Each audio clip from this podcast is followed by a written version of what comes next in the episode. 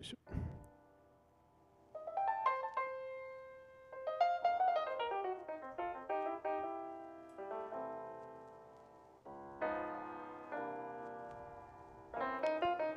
はい、サイクルショップサイドトークでございます。今週からですね、こういった緩い形で、えー あまり緊張感なく始めていこうと思っております。えーサイクルショップマティーノの朝倉でございます。はい、ウィールアクション西村です。はい、よろしくお願いします。はい、お願いしします。どうもどうも。2週、うん、1ヶ月ぶりですね。あ、そう、そうです。はい。で、相変わらず仕事しかしてないという強さんですよね。そうです。お願いします虫になってますよね。ね、いやいやいやいや、ネタを集めてください。もうもうまともなツッコミを入れるっていう。頼みますよ、もう本当にもこうなんかねい、いつも3時くらいまでやってます。う。いや、やってるでしょ。うんう。ん、なんか見たらね、今から寝ますみたいなことを SNS に投稿してるので、うん。うん。まあ、それも言い方次第なんで、あの結構、なんかライ、まだライトな感じじゃないですか。うん。結構深刻な書き方の方、あの僕の知り合いにいてですね、はい。はい、本当になんか めっちゃ疲れていて、これから寝て3時間後には起きて何をしますとか書いてあって、もうミュートしました。申し訳ないけど、Facebook 立ち上げるたびにそれが出てくるんで、毎朝、あ厳しい厳しいですよね。うん厳しい。うん。でもね、お客さんに突っ込みさ入れるらし入れられるらしいんですよ。うんうんうん、その対策なんですって。なるほどね。うん、その、なんか俺のバイクを仕上げずに遊んでんじゃねえみたいなことを本当に言われるんですって。ああ、すごいね。そうなんですって。だから、あの、この家族と過ごしているんだとか、うんうん。これから寝ますけど、また起きて、あの朝から頑張りますとか、なんか言ってやってるらしくて、まあ、でも本当その方は一生懸命やって、あのまさに自転車界の成功者たる方なので、あのもう本当にすごい僕にはできない、何もかもができないと思って、思っている、まあ私はダメな人間ですよ。っていうね、まあ私は今何を、何をしたいかっていうとですね、もうあの今、寝不足ですね。うん。つやさん、ワールドカップ見てないですよね、多分ね。あ、うん。全然追っかけれてないですね。全然追っかけてないですよね。そう。そう、僕はね、全くの真逆で、えー基本的に今まで全試合フルマッチで見ているというですね、うん。仕事してないですね、多分ね。え、営業中に見てるんですか？営業中も見てますよ。仕事しながら見てますよ。デスクワーク系の時はもうずっと見てますよ。ああ、ね。はいはい。僕の場合はだから、サッカー見てなくても、他のなんか情報系の動画とか、まあ自分の好きなのがあるので、それをずーっと流してますね。だからそれってでもずっと見てるっていうよりは、ラジオ的にずっと耳に入ってきてる感じだし、うんうんうん。あとね、やっぱ僕何回か言ってますけど、記憶記憶力にちょっといまいちこう問題があるんですよ、多分。だからね、1回で入ってこないんですよ。ああ、なるほど、なるほど。うん。で、何回も何回も言ってもらって、ようやく覚えたりするので、うん。そういうこう、刷り込みみたいなことをもう意図的にやってますね。うんうんだからなんか、まあ、なんだろう、自分自身を洗脳してる感じにかなり近い。うんうん。なんか問題がある感じもしますけど、どうやら 何か、何か危ない、危ないね、あの、いいとか、こう、どっかに突突っ走ってしまったりもしないですけど、うん、まあ、ずっと見てますね。うんうん、だからお客さんが来ると、なんかよからぬセリフがこう、なんか、あの、まあ政治的なセリフがこう、店内に響き渡りですね、あの、慌てて消すっていう。それはね、はいああるあるっすね。あきっといやあないでしょ、普通。え、いや、まあ、その、なんだろう。うちは、ポッドキャストいつもかけてんですよ。はい。営業中。はい。で、なんかその、こう、ストリートカルチャーのはい人たちの、はいポ。ッドキャストの場合って結構、あの、グレーゾーンに入ってるネタとか結構多いんで、グレーというかブラックか。あそうういうのななるほど。なるほど。そうそういうのがは入ってくると、はお客さん来るとね、ちょっと気まずいですね。ああうん、そーっとボリューム変えて、なかったことにします。それ、あ、ポッドキャストでそうそうそうそう。そのポッドキャスト。だからな、なんかね、そういう意味ではこう、ピスト系のポッドキャストって感じ？え？ピストみたいなそういうなんかストリートあ、いやいや、えっ、とね、はなんだろう。あ そんなに細かく言わなくてもいいかもしれないですファッションとか音楽とか、なんか街中の遊びの話とかうん。をなんか言ってるやつとか結構あるんですよね。うーうんん。で、なんだろうね。まあ、あの、あんまりこう、聞こえが良くないない内容の時とかもあるんで。そそれは喋り方の問題ってことですかね？あ、いや、えっ、とね、内容が。うん、そうそう。なんだこの店ってなるんですよ。ああ、まあね、なるかもしれないですね。うちも変な上りとか立ってるしな。まあでもね、当初、僕なんかはどっちかっていうと、なんていうか、90年代、0年代系なの時は、こう、オタクっぽいやつだったので、しかもかなりライトな。うんうん。だからこう、当初は、開業当初はなんかアニメグッズとかもなんか満載だったんですよ。あ、そうなんだ。そうなんですよ。で、えフィギュアとかも置いてあって、うんうんうん。で、なんかそういう方が非常にこう、あの、寄りついていただいた時間が一瞬あったんですけど、ああ、ああうんね。そう、えーでもちょっと違うなと思って、まあ僕もそういうものに飽きたっていうのもあって、うんううんん、今では、うんあの全くそういうのはないんですけど、まあ、多分ちょっとあのこの人はうるさいやつだなとかね、常々思われてるっていうところをどうにか隠し通したいんですが、まあ無理だなと思っても諦めているって感じですね。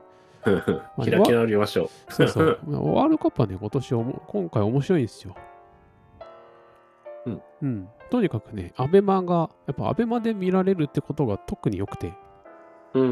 まず、録画しなくていいんですよ。そうなんや。そう、あの、まあ、最初に断っておくとですね、あの好きな人は本当に全部見るんですよ。うんうんうん。信じられないかもしれないけど、本当に全部見るんですよ。ゲームを。すごい。うん録画して全部見るんですよ。それが本当に好きなやつなんですよ。だから J リーグとかも全部見るんですよ。全全試合。そうそうそうそう。僕はそういう、それはやらないですよ。J は自分の好きなチームとちょっと気になった試合しか見ないけど、うんうん。でも1週間に3試合とかは見る。ああね。おお結構な。結構な時間ですよね。うん。うん、だからね、あの趣味はね、本当に時間がかかるんですけど、今回は、アベマは、そのインターフェースがめっちゃ良くて、まあ、追っかけ、リアルタイムの追っかけとかは金払いとできないんですけど、うん。あのーアーカイブになったら最初から全部見られるんですよ。もう試合終わった瞬間なのかな？ちょっとわかんないですけど。うん。だから試合終わった瞬間にアーカイブで最初から見られるとしたら、結構、なんか、どうやってるか僕もあのそういうジャンルはもう今更仕事にしてないんで分かりませんけど、結構大変なことやってそうですね。うん。うん、ですよねだって普通録、録画っていうかそのレコーディングを止めて、それを何らか変換したりとかする時間とか普通必要なはずなんだと思うんですけど、うんうんそういうのなくいきなりポンって始められるのか何なのか。うん。まあ、ともかくね、あの、再生する画面に行った時に、その結果が出てないのが最高なんですよ、まず。そういうことか。うん。ああああ、なるほどね。うん。だから、その、例えば、なんだろう、スポナビとかヤフーがやってるやつとかもそうですけど、結果が出ちゃってるんですよ、何対何って。うんうんうん。もうそれは本当に最悪なんですよね。うん結果が分かっちゃってると。うん。で、ダゾーンなんかも、その再生するときにね、点が入ったポイントみたいのがなんか点がついてるんですよ。ハイライああトって。ー、はいはい。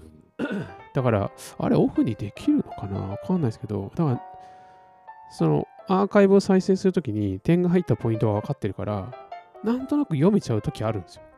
うん。でも、アベマは全然分からないから、うん。今回は本当に良かった。いや、いいですね。なんか、はあの、その点が入ってたら、んなんかそのちょっと前ぐらいからうん見て、こう、すごい、こう、はしょってみるような癖がついちゃいそうじゃないですか。あ、うん。ダゾーンはそういう感じを目指してますね、今んとこはね。あ、そうなんだね。そうですね。まあ、ハイライトみたいのも見られるし、えっ、と、そのポイントだけを見ることもできる。うんうんうん。だからもしかしたらそういう機能も搭載した方がいいのかもしれないですけど、うん、まあ今のところは、まあ、その大会中ですしね。う。うんん、それが終わった時にはいるかもしれないですけどね。まあ、とにかくね、最高ですよ。録画、で、録画したもん、ほら、携帯でも何でも見られるじゃないですか。うんうんうん。だから、その僕ね、リビングにいなくていいんで、あ、そうか。そうなんですよ。普通ね、その、あの、なんだ、ネットワーク対応のハードディスクみたいなものにぶっ込んどいて、それを見るみたいなそのシステムを家に持っている方はいいですけど、うん。普通なかなか持ってないので、うんうん。で、あの、なんかね、に日本のメーカーのあのハードディスクとかにやると、なんかすごい小難しい規制みたいのがあって、なんかうんできるんだかできないんだかよくわかんないんですよ、あれ。うん普通にネットワーク経由で再生すりゃいいのに、なんかこの機械とこの機械はダメですとかいいですとか、なんか結構結構めんどくさい。うんでも今回はサクッと再生できるんで、まあ、そのおかげで僕はほぼ全試合見ることができ、うんうん、そうするとね、やっぱりそう流れがわかるので、うんうんめちゃくちゃ楽しいですよ。うん。いいですね。その流れ、しっかり追っかけれるのがね。うん、だから、うんまあ、自転車のレースもあのネットで見られるようになって、かなり環境は良くはなっているので、ね、真剣に見ている方は、多分今だったらツールとかもね、なんか、あの、録画しないといけなかったじゃないですか、昔の、うんうんうん。あの、フジテレビでやってた頃とか、NHK ではいやって。た頃とか深ね、夜にね、そういま、したね。そう、でもあの、うんフジテレビのあの、ダイジェストは僕すごい好きだったんですけどね、うんうん。ナレーションが入るやつ。うん。僕はあの NHK 世代はね見てないんですよ。ああ、えー、僕見てた僕フジテレビからなんですよ。富士かな？あの T スクエアのそうです、そうです。そうえ。オープニングで、そうそうそう。深夜にやっぱりフジテレビがスポーツに力を入れていたもうバブルの頃ですね。うん、あのちょっと時、こうポエ、ポエティックなナレーションが。あれね、入ってくるや F1, そう F1 の総集編と同じ流れなんですよ。あ、そうなんですね。そう、F1 もあの時ほら中継してたじゃないですか、古舘一郎と、うんうんうんうん、ね、あの、い今宮さんといあのみんなやってたじゃないですか。うん、はいはい。その、それが1年終わると、なんかね、英雄たちのなんとかっていうね、またすごいそういうポエム、ポエティックなタイトルで、うん。で、いいんですよ。すごく。う んなんか、冒頭、そのオープニングのタイトルが流れる前とかも、なんかす、こう、セナが亡くなった後とか、セナの墓とかがこう映ったりとかして、うんうんもうね、もうあれは本当にいい。あれはうまた DVD とかにして売った方がいいレベルだと思うんですけど、そう、それとあと多分フェイスワールドカップスキーも僕はと当時見てて、うん。うん、スキーもやってたので、まあ、それはそこまでポエムな感じじゃなかったですけど、やっぱフジテレビが非常に力入れてた時代で、うん。であの時代に多分僕はスポーツを見るってことを結構覚えてますね。うんううんん。だからやっぱ民放がああいう風にやってくれたのは良かったけど、もう今はネットで見ている時代なんだなと思ったっていう、まあ、すごい長い話で申し訳ない。はい、そんな感じでした。まあ、また、あとね、まあいろいろやりたいことはあるんですけど、まあこんなところで、まずはまずは、富士のツール、久保田仁さんのナレーション、そんな方だったんでしたっけ？僕、名前まではわかんないけど、その方だったんだ。久保田仁さん。仁さんっていうのかなああ。えー、朗読とかもされてるな。ナレーション。日本で最も忙しいナレーターと言われる。うんうーんいや、めっちゃかっこいい声やったですよね。うん。あ、情熱大陸って今もこの人？なの？そうそうそう、かっこいい感じで。そう、そうだ F1 の総集編がね、ほんと良かったんですよ。あ、で、F1 のその、毎回、グランプリごとに冒頭が入るんですよ。うんうんうん。だからね、やっぱああいう感覚がね、スポーツにとって非常に大事で、うんまあ見てないから分かんないかもしれないですけど、その、このレースの見るポイントはここだよっていうのを、多分30秒ぐらいとか1分ぐらいでね、ナレーションが入るんですよ。うんうんそう、それがレースのことっていうよりは、物語なんですよ。うん。うん、そのレースではこういう物語が昔あってとか、そのバックグラウンドをね、こう想像させるんですよ。うん。うん。だから今回の、まあ、ダゾーンにもそういうのはあんまりないけど、まあ、アベマにもその実実力っていうか多分気はないだろうなーって感じがするな。うん。うん、だからなんかメッシが今回ね、決勝まで行ってワールドカップようやく取りそうなんですけど、そこまでにはこうアルゼンチンの歴史があるわけですよ。うん。うん、あるいはメッシ自身の歴史というか、そういうので、なんかストーリーをこうナンバーみたいな感じで作ってたのが、この、この F1 とかだったですね。うん。うん、なんかちょっとこう、ストーリー仕立て。僕はああいうのが、やっぱスポーツでは一番好き。うん。うん、でした。まあ、自転車、まあ自転車もそういうの、よくあるかもですね。うん。あの解説の方が言ってるようなのはちょっとそれに近いかもしれないけど、もうちょっと演出演出じみた感じでしたね。うん。うん。はい。まあ、そんな感じで、ちょっとじゃあまあ話も長いので本題の方に行きたいと思うんですけれども、はい。はい。えっ、と、今回 e バイクのですね、えー、なんだろう。まあ、情報の共有ということで、まあ、僕とですね、剛さんの情報の共有をして、まあ、それを興味のある方には聞いていただいて、はあはあ、なるほど、そういうこともあるんだっていう知識を深めていただくという機会に、まあ、僕はしたいと思っていまして、えーおそらくこれを聞いてもですね、えーどこのバイクを買った方がいいよとか、えーここのは買うべきではないとかですね、えバイヤーズガイド的なことにはおそらくならない。し、まあ多分する気もないという。えーどこか、まあ、メーカーを持ち上げてどこかを腐したりとかいうことも全くないと思います。ただ、なんでかっていうと、その今はかなり多分剛さんもこうどのぐらい意識されてるかわからないですけれどなんかごちゃごちゃしてんなっていうのは思いませんか？えっと、制度が？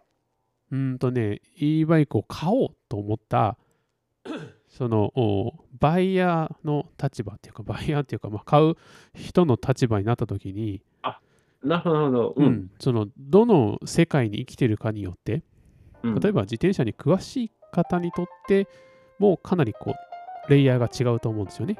うん。うん。うん。なんか、あの、思った通りじゃないっていうのもあるんだろうし、うん。望んでる世界がそれぞれ違うというか、うん。うんもっとスピード出したい人あるいはなんか法律のことうん。あともっとファッションのことをいっぱい考えている人たちとか、うん。うん、なんか流行りだけで来るいろんななんかこうレイヤーがあるじゃないですかうん。うん。だそういうのって要は、まあ、ロードバイクってなんかまあ変なものもありますけど程よくロードバイクなんですようん。なんというかそうですね。あの、あのまあまあ、あある種、こう、言ってることちゃんと手に入るものだったらね。そうそうそう、言ってることが多分、あの、分かっていただけるとは思うんですけど、うん。おおむねロードバイクじゃないですか、どれも。うん。うん、で、ドロップハンドルついてて、なんか、ちょっとパチモンっぽいものもあるけど、まあ、それは法律の域を出たりはそんなにし、そんなにというか多分しないし、うん。まあ、壊れるか壊れないか程度のものだという認識だと思うんですけど、結構 e バイクって、なんかもっと、もっとめちゃくちゃ 今状態になっているので、それをもう僕は頭の中でいろいろ考えていたんですよね。で、代理店の人とかメーカーの人とかとちょこちょこお話はするんですけど、まあ僕が今まで知らなかったこととかも知る機会もあったりしたので、まあ、その辺ちょっと共有しておこうかなと思って、まあ、皆さんにも共有したいと思って、で、結果的には、えー今、いいバイクを買おうというよりは、なんていうのかな、もっと知ってほしいっていうことが一番ですね。うん。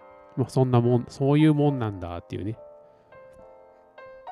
そんな感じでございます。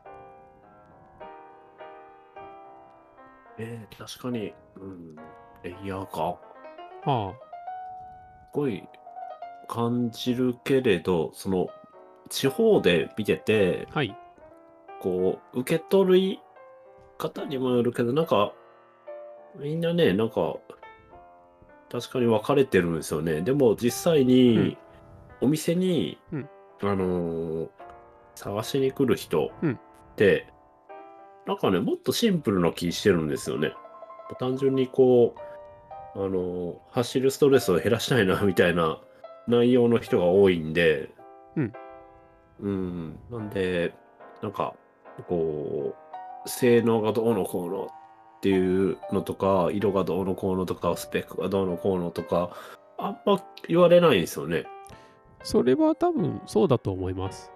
うん。まあ、なんか、わかんないですけど、あの、そうだと思います。で、普通のペダルバイクに関してもそうなんじゃないかと思います。うん。うん。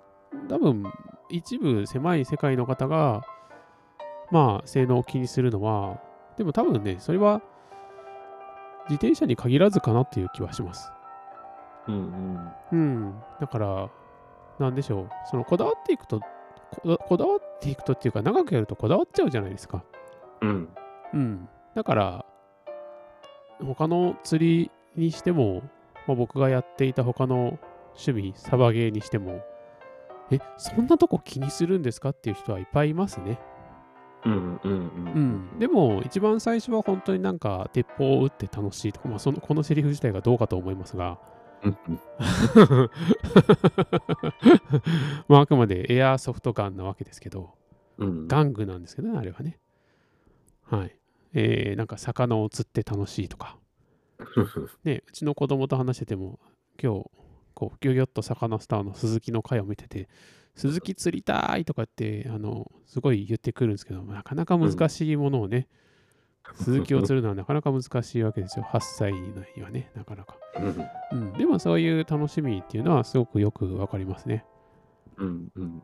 まあそんな中でどっちかっていうとお楽しそうだなって思っていただいた方があーなんか e バイクって例えばウェブで検索をするとですねまあ実際にこう e バイクなんかあのなんだろうな大店とかうんなんか車種とかです検索するじゃないですかうん。そうするとですねあのどっちかっていうと僕らが売ったことがない見たことがないような e バイクのがいっぱい出てくるんですようん。はい。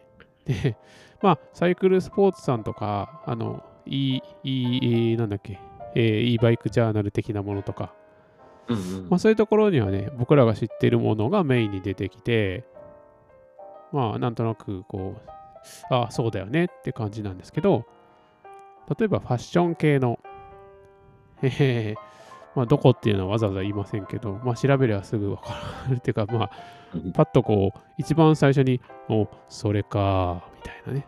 うん。うん。で、なんで僕らが、ああ、それかって思うのかっていうことを、まあ、ちょっとお話しした方がいいのかなと思ったんですけど、どう思いますかね？うん。いや、うん。絶対言言っとかないと間違われちゃいますよね。うん。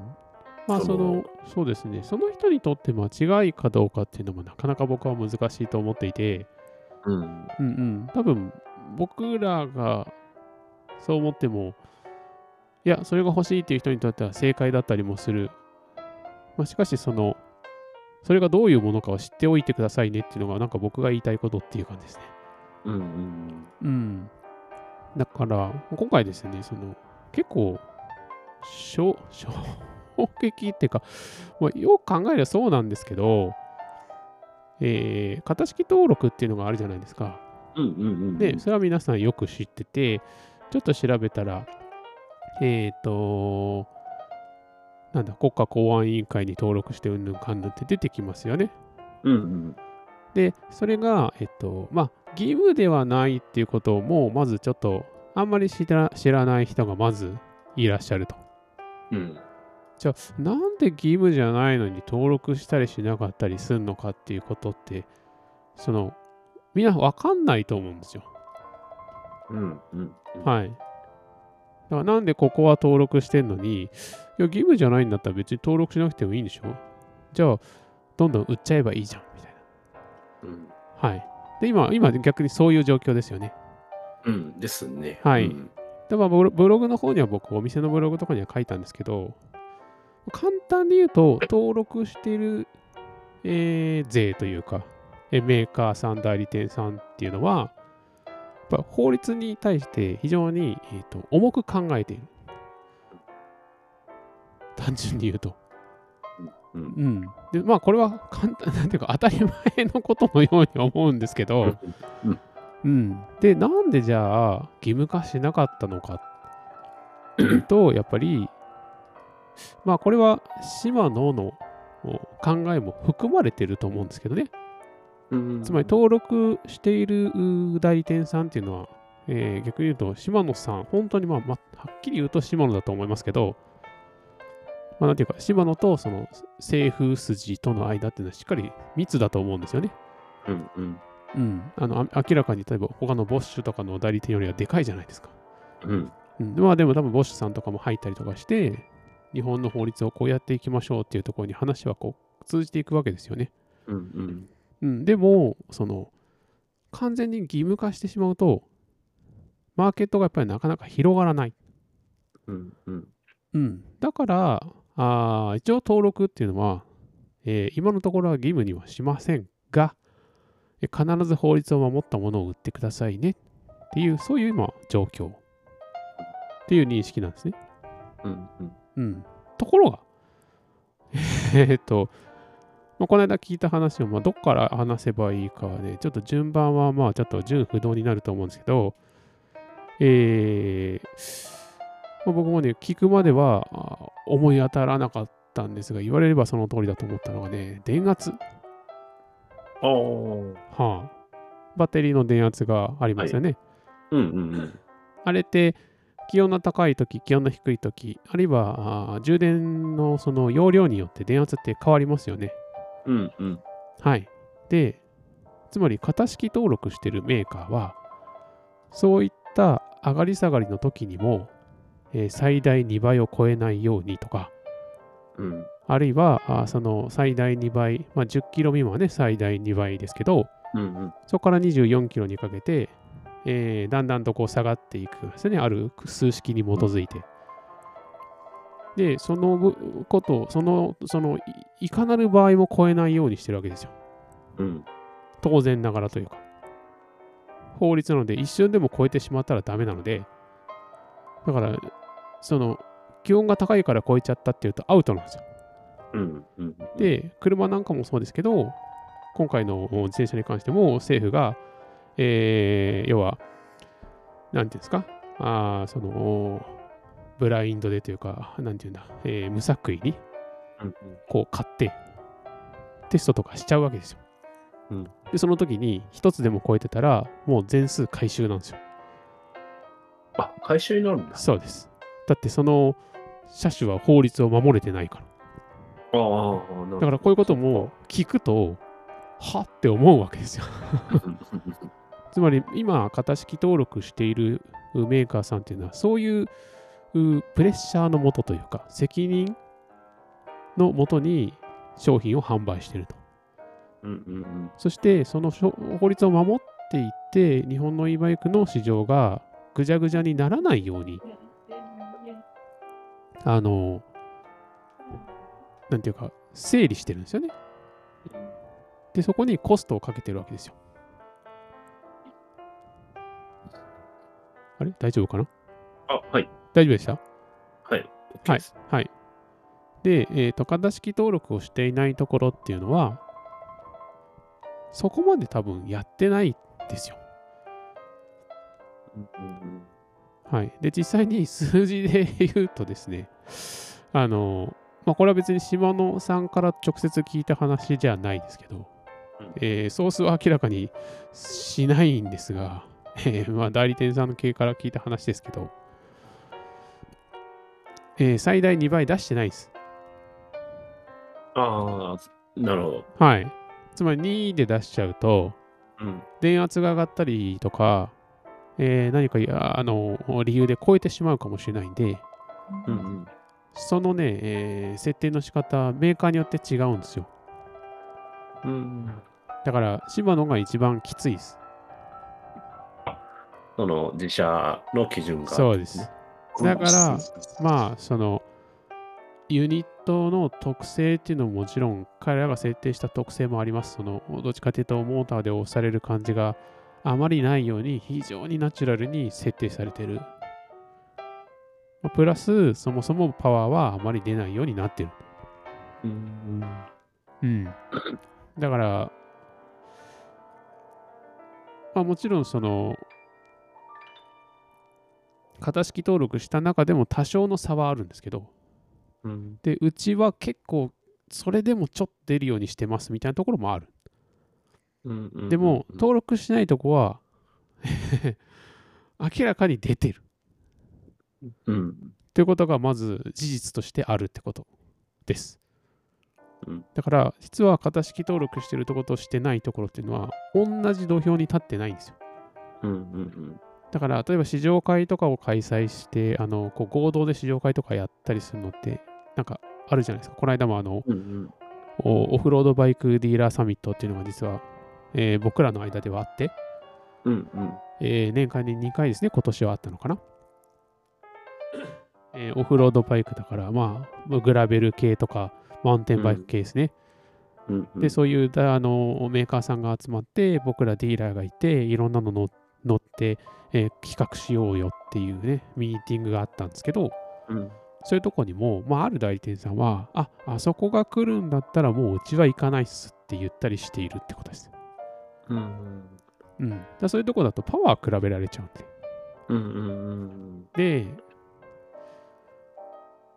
ディーラーさん相手だといいかもしれないですけど、うんじゃあユーザーさん相手に、いや、うちはパワー出してないんですよって言うのって、どうですかって話で、セールス的に。うんだから今これを話してるのも、セールス的にどうかとは思いますけど、ただ法律を守るためにそうしてるってことがあるんですよ。うんうんうん。で、まあ、どこのメーカーとも全然僕は言わないですけど、もう一つの事実としては、あるメーカーさんは、例えばトルクセンサーがないとかっていう風なことが分かったりしてた。ほうほうですね。ほうほつますり、ごいねそう、すごいですよね。だから、出力のセンサーはついてる。で、うんえーケイデンスのセンサーはついてる。うんうんでも、トルクセンサーがついてないらしいです。うんってことは、えー出力ではコントロールできてるけど、その最大2倍から徐々に減っていくところのコントロールができないんですよ。うんうんで、それを何でやってるかっていうと、ケイデンスでしかやってないんですよ。ああじゃあまあ超えちゃう場合もそうそう。出てきますよね全然超える。だから、よくそのバイクにね、抜かれるんですよ。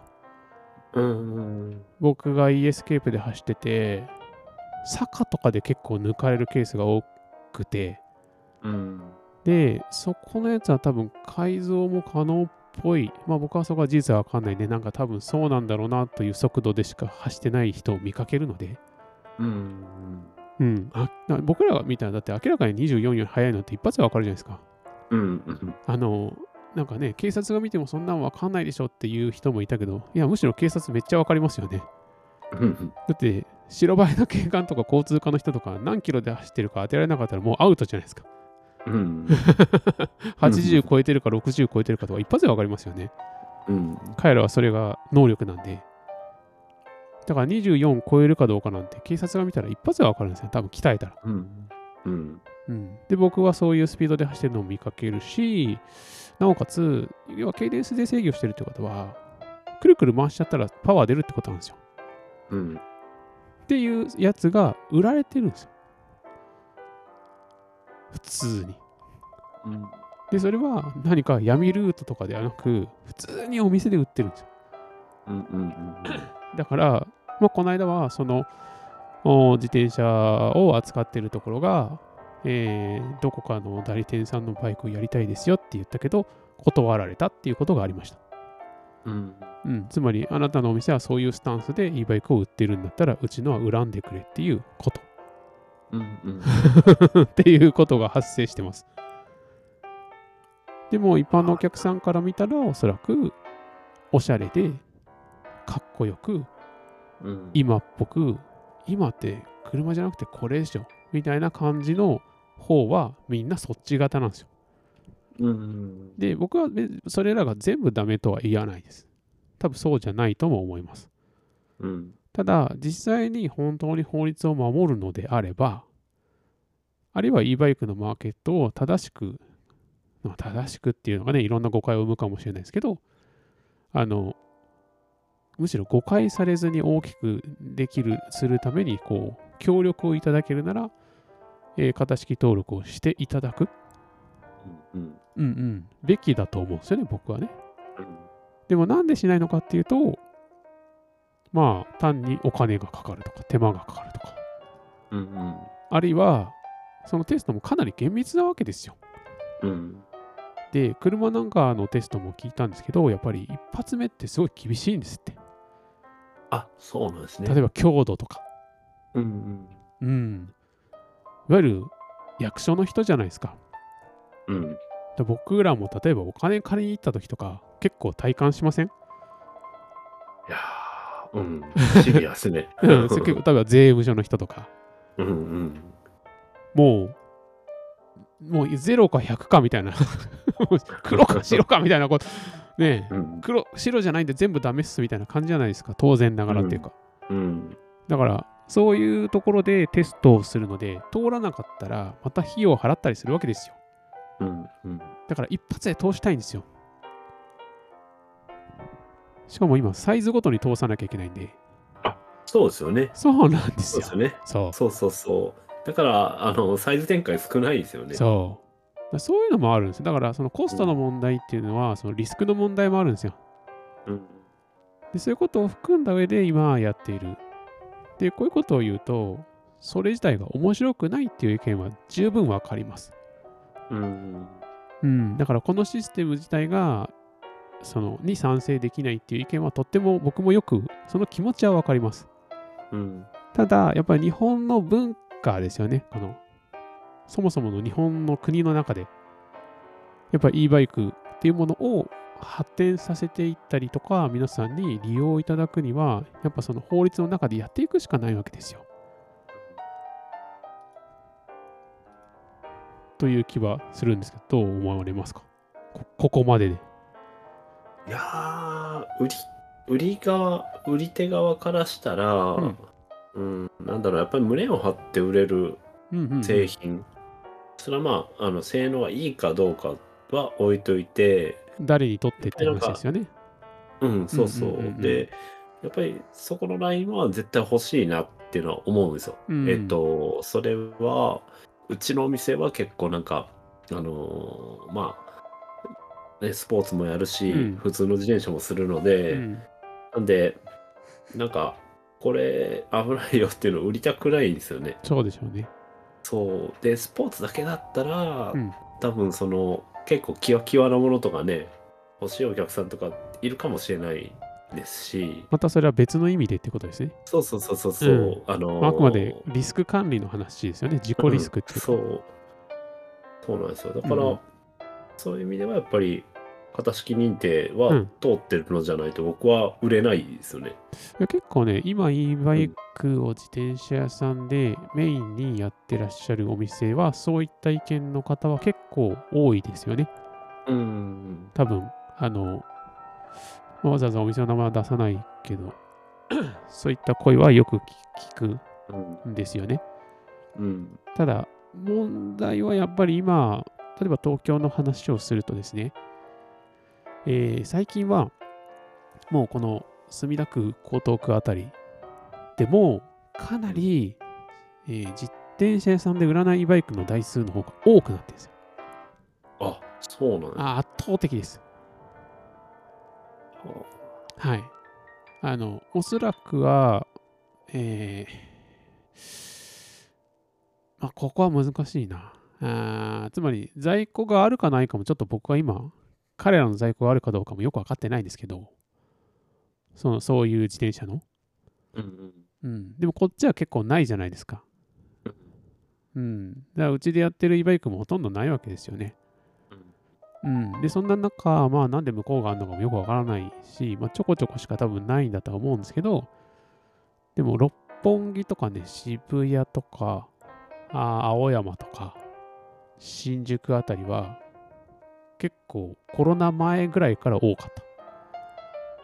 そんな前からね。はいあれを挟んでめっちゃ増えたんですよ。うーん。しかもそのほとんどが、えー、なんか、え？っていうやつ。それはなんかその僕らが見て異質だとかそういう意味ではなく、あれは大丈夫なのかっていうやつ。うん。うんそれは法律的にっていう意味ですね。そういうのがもうめちゃくちゃ増えてます。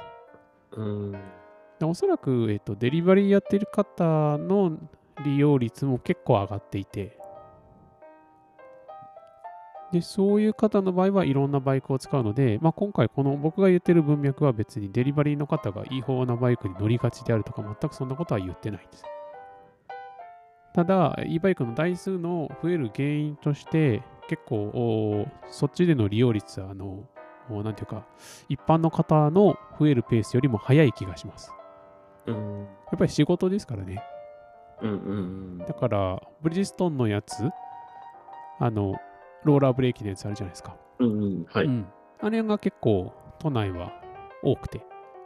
うん。で、それの性能に満足できない方が別のバイクに乗り換えたりとか、うんあとはパナーあたりから始めて、えーその上に来るみたいな感じなんですけど、でもパナとか買っていただける方はね、やっぱりトレックとかメリダとか来るんですよ。うんうんうんうん。問題はそっちに全く行かない人です。うんうんうん、ファッションとして何かやりたいっていう場合うん。に関しては、全く僕らが使ってない方向に行くんですね。うんうん。で、それを買うことが僕全然ダメだとかっていうことではなくて、本当に大丈夫なのかがわかんないんですよってことです。うん。うんうん。で、実際、えっ、と、なんだ、えー容易に改造が可能なものとかもあるし、あとね、ブーストボタンはやばいじゃないですか。ワイルドスピードかよって感じですね。いや、ブーストってことは、その、最初の段階で何倍なんだって話なんですよ。30%増しにするとかやばすぎるじゃないですか。だからもう、その時点でアウトではとかね、うん疑いがかかりますよね。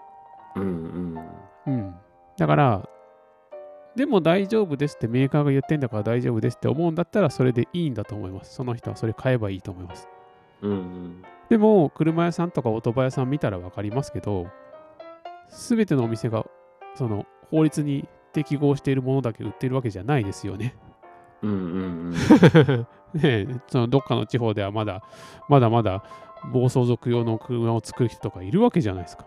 うんあるいは普通のチューナーでもいやいや車検の時だけ外せば一緒みたいな感覚の人もいますよね。うんで、それは法律的に OK なのか OK じゃないのか、まあさておきとして、今回に関しては分かんないんですよ。うんだから、乗ってる本人も自分が法律を守れてるかどうかが分からないんですよ。うんっていう可能性を含むか含まないかが、実はめっちゃ分かりやすく言うと、えー、型式認定してるかしてないかって話です。うんうん。実は型式認定っていうのはそういうもので、で、まあちょっと話が長くて申し訳ない。もう一つだけ言うと、えー、まあこの間ね、僕は SNS に名前を書きましたけど、えっ、と、去年のサイクルモードでかなり大々的なデビューをされたあのメーカーですね。あああはい。はい。あのメーカーはもうなくなったというね、話。うんで、その理由はね、なんかあの教えていただきましたけど、やっぱりフレームに強度のその問題があったと。うんうんだから、例えば宮田のやつとかだと、あの BA 通すわけですよ。う SBA か。んうんうん。で、SBA っていうのは、ね、スポーツ BAA なので、まあ、自転車屋さんで皆さんご存知のように、えーちゃんと止まれて壊れなくて、えー安全に乗れる自転車ですよってことを表すわけですよね。ざっくり言うと。うんでも、それも関係ないじゃんわけですよ。で、例えばそれがね、トレックとかメリダみたいなメーカーだったら、そりゃもういろんなとこ走るんだから、そこそこの強度は持ってるだろうって思ってもらって当然いいし、うんで、メーカー側もそういうテストをした上で売ってるから僕らも安心して売るわけですけど、うんそうじゃないファッション系の e バイクっていうのはそれすら怪しいわけですよね。うんだから僕らは売らないわけじゃないですか。その売ったものがここに帰ってきた時にどういう顔してればいいかがもうわからないんですよね。うん。もはやなんかこう顔め顔向けできないというかうん。でそういうものは僕らは売らないじゃないですか。うん。うん、それがねそのその型式登録せめてしていてくれたらうん。その部分は大丈夫って言えると思いますけどうん。それもされてないものが今パカスが出てきているしっていうところうん。で日本でまあお店でねえーあるいはまあクラファンとかもいろいろそのなんかいろんな購入手段はあると思うんですけど自分でその僕が今日ちょろっと調べた範囲でもなんかアメリカから中国から個人輸入しちゃおうみたいなそうんアフィリエイトサイトがあるんですよ。でで僕が先週見かけた自転車はすすごくてうん普通の丸パイプのフレームのダウンチューブとトップチューブのその間のメインメインの三角形メイントライアングルあるじゃないですか。はい。そこはね、なんかね、鉄板みたいなものでね、こうなんかサンドイッチされてるんですよ。ほうほうほう。はい。明らかにアルミの板みたいな感じ、ステンかな。ステンだと思いますね、まあ強度的には。うんだきっとそこにバッテリーがなんか入ってんじゃないですか。ああ、板、板みたいになってるんだ。そうそうそう。ああ、ね。はあ、で、多分えハブモーターなのかな。うんクランク、そんなにね、ジロジロ見たら嫌がられるから、当然写真とかもその盗撮的なことなんで撮らないですけど、うんうん。おお、ああいうのがもう走るようになっちゃったのかと思って、うんで、まあ、さっきのね、その最大2倍から徐々に徐々にこう減っていくところで、あの、どのメーカーも、これはちゃんと日本の仕様になってますって書いてますけど、本当に信じますかって話ですね。うんうんうんで、多分これを聞いてもですね、いや、書いてあるんだから別に俺に責任ないっしょって思うかもしれないですけど、責任どうこうっていう問題でもないんじゃないかっていう話ですね。うんうん そこまで投げていいのかみたいな。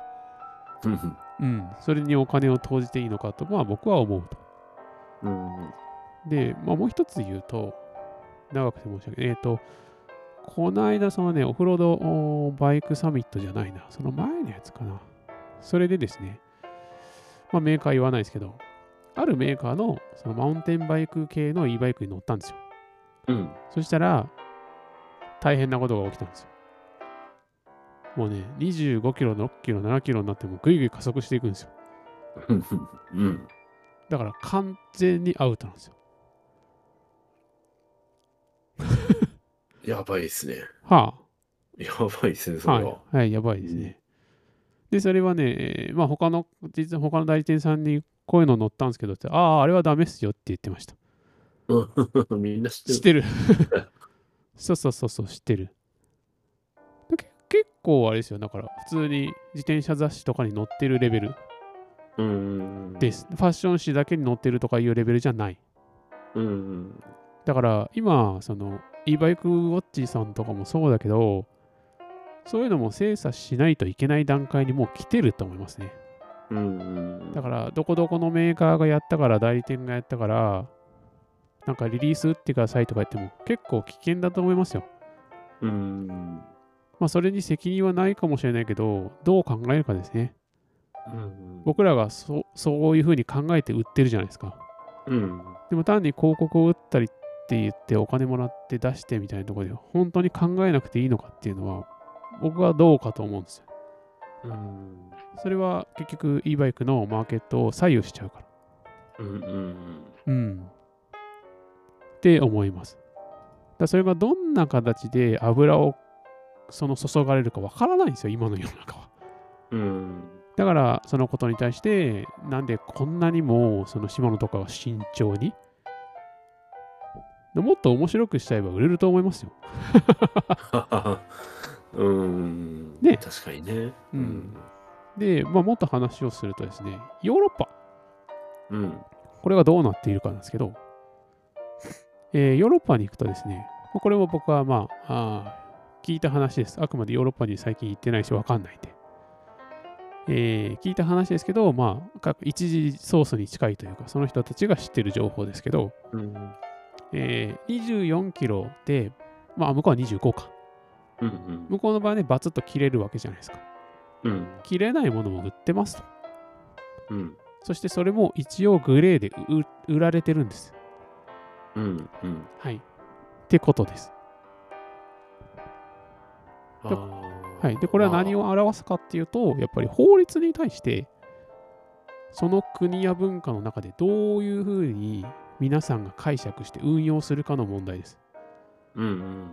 だから日本の場合は、まあね、最近のニュースをもう見ても、どれもかしこもそうですけど、なんていうか、ほら、もう超えたじゃないかみたいな話ですよ。要は、ざっくり言うと。ほら、言ったじゃないかみたいな。ほら、燃やせみたいな感じじゃないですか。だからそれが、その全体の利益のために、えーここは目をつむっとこうみたいなことっていうのは結構日本は起きづらいですよね。うん。うん。だから向こうの場合はやっぱり e バイクのマーケットを広げて、むしろ自転車よりも e バイクを流行らしたい。うん。うん。そういう意図のもとに、まあ、なんていうか、動いてる。まあ、だから、そういうものも売られているけど、目をつむってるみたいな状態。うん。だから、まあ、まあ、だから、あれなんですかね、そはの、海外のはいこう使用者数って多いんですかね？そうそうそうそう。で、かなりわけわかんないものも売られてます。確かに。うん。で、それについては、なんだこんなもんわけわかんないぞっていうコメントはついてます。うん。ただ、ただばっかり言ってるけど、最終的にはやっぱりユーザーが責任を持って自分で選ぶっていうことに尽きるので、逆にそういうことができるわけですよ。うん。明らかにやばそうなの分かるよねみたいな話です。うんうん。そこはもうこう、あの、国民性としてこう、使用者に委ねてるってことですね。まあそうですね、本来、その皆さんが自由だっていうことの、なんていうか、と共にあることですよね。うんだから本来人間は自由なので法律を守るも守らないも僕は、まあ、僕自身がそう思ってますけど 多分日本の中ではかなり特殊な考えだと思うんですけど、別にや法律を破る自由はあるって思ってますね人間には。うんででそういうことを言うとすっごい反感を買ったことあります。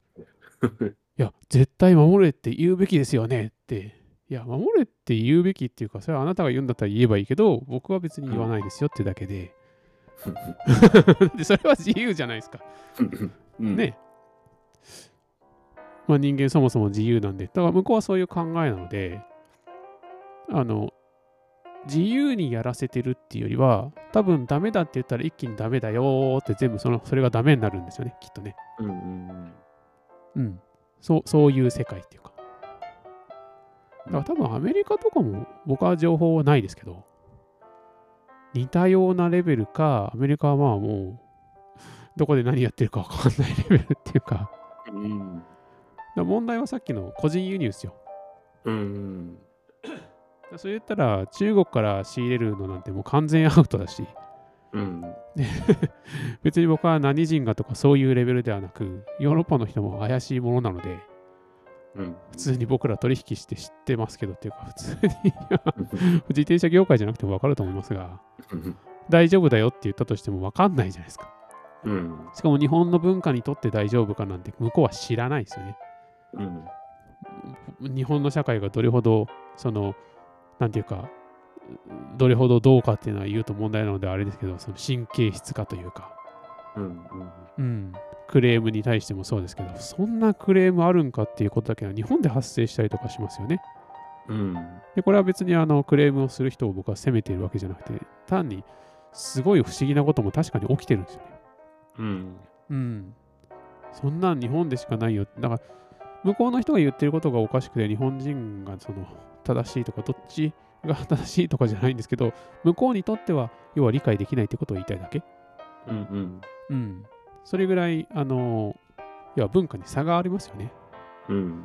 ってことは、ヨーロッパとかアメリカから輸入したもので、ああ、大丈夫だよ、日本の法律 OK だから知ってるからって言ったとしても、あるいは言わずに普通に24で切れるって書いてあったとしても、そんなもんは信用できないんですよ。うん。まるっきり。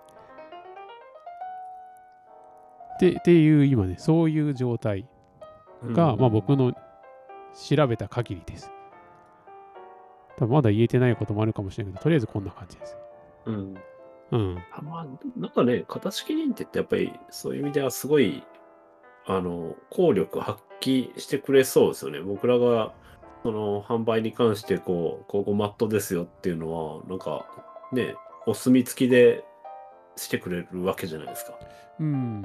やっぱりそれは、なんかその市場の閉鎖性うん。は生んでしまうので、うん。まあね、ある代理店さんのアイデアですけど、そのカテゴリーを分けたらどうかみたいな話をされてたっていうのはあります。なるほどね。うんもう完全、こう、コードじゃない、オフしか知らないのはもうそこはもう OK だよぐらいな、ようなイメージってことですね。えっ、と、これは、あー要はカテゴリー1。これは、うんえー国によって、えー法律を守れているという認定が取れています。うんうんうんうん。カテゴリー2、えーメーカーがちゃんとテストをしていますと。うん。カテゴリー3、もうもはやこれはえー わからない。うん。ただ持ってきただけです。みたいな。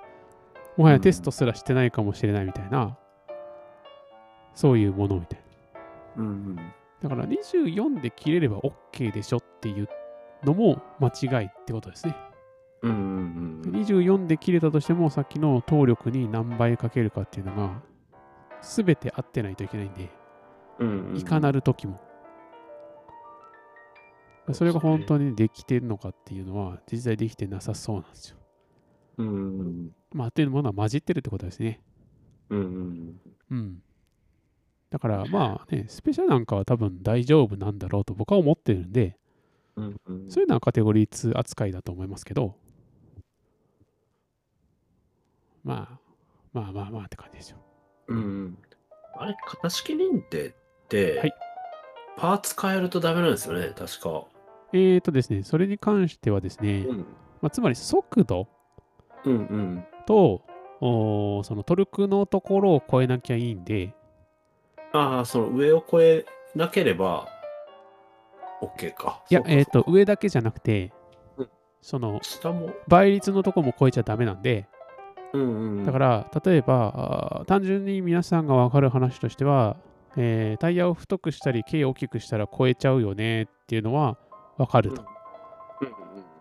ただ、えー、シマノなんかは21だっけ、2だっけ？で切れるようになってるんで、えー実際はちょっと大きくしても多分超えない。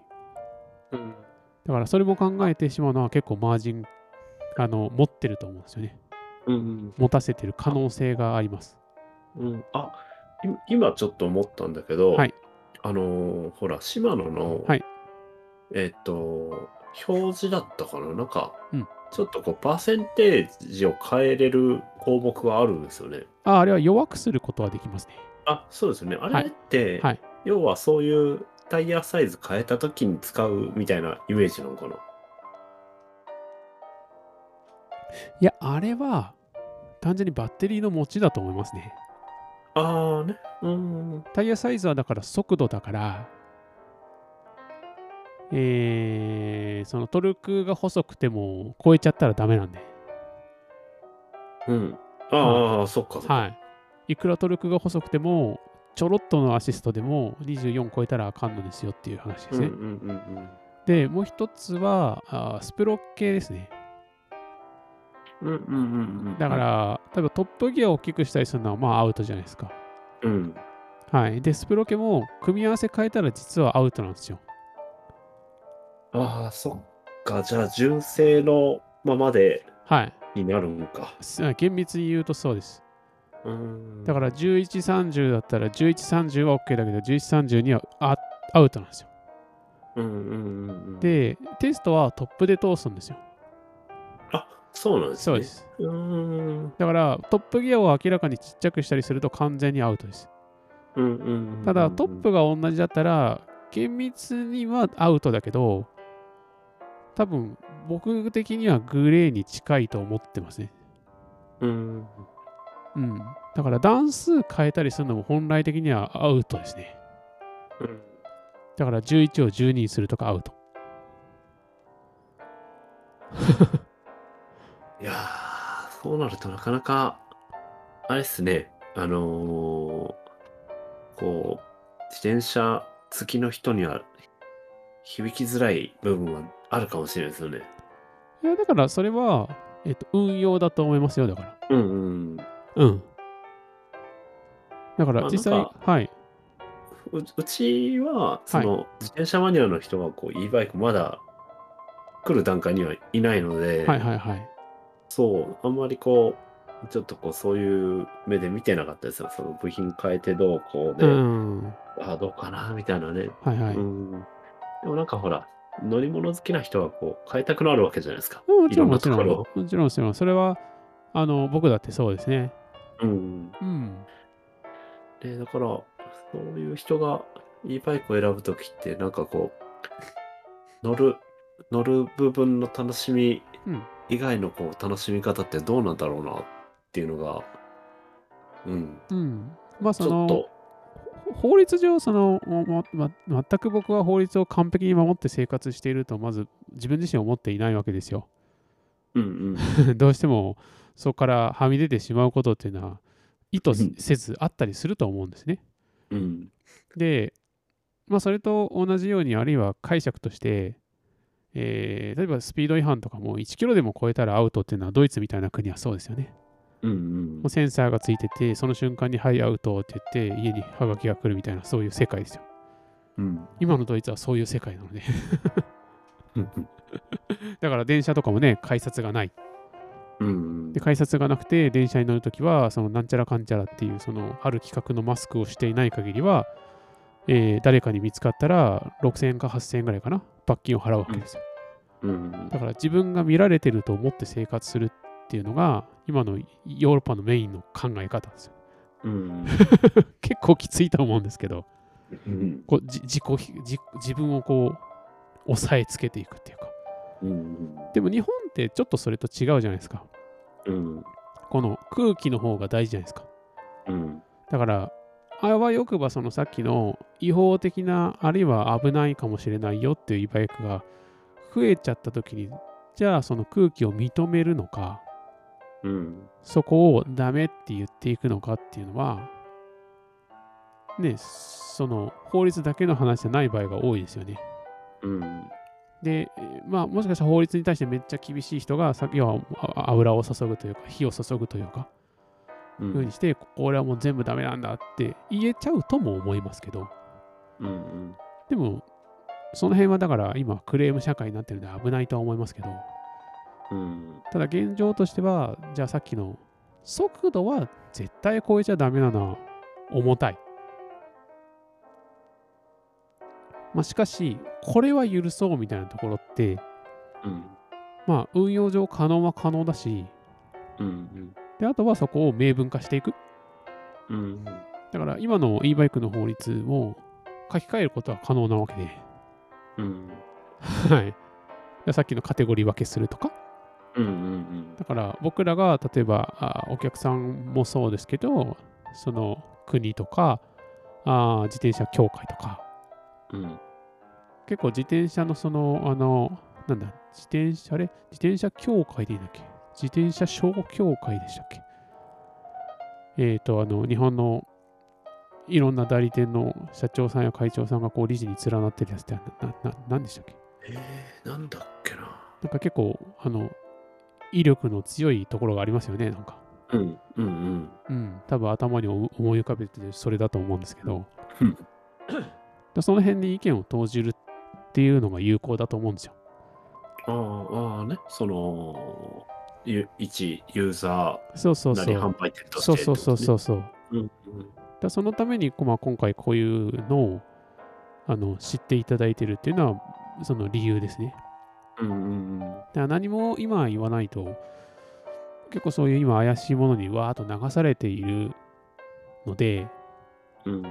ほ本当にこれで儲かって、まあ僕は儲かってないわけですけど、そう、その、でもそういうものは売ってないので、うんでうちの近所にそういうの売ってるお店があるんですよ。あ あ、あります、あります。そうそうそうそう、ありますよ。やっぱ。都内はめっちゃ多いですよ、そういうとこ。あね。はい。で、なんか、あの、よネットで調べるとなんか40万ぐらいのやつは9万1000円ですとか、本当になんか、これ詐欺なんじゃないかみたいな。要は、やっぱ詐欺が出てくるってことは商売になってるってことですよね。うんうんうん。騙されそうなやつが出てるってことはね。うん。うんかなり食いつく人が増えてるってことじゃないですか。うん。うん。で、それに対してこっちはどう見たって高く見えるわけで、やっうん。ぱりその理由が、まあ、受け入れていただく方がどのぐらいいるかわからないけど、やっぱりなどどういう理由で、その今、マーケットを動かそうとしてるのか、動いてるのか、あるいは皆さんがどう考えてるのかっていうのは、なんか言う言った方がいいんじゃないかなと思うんですよね。うん。うん。あのうん。いや、なんかでもね、地方からするとまだなんかこう現実感がないですね。その、い今の状況。うん。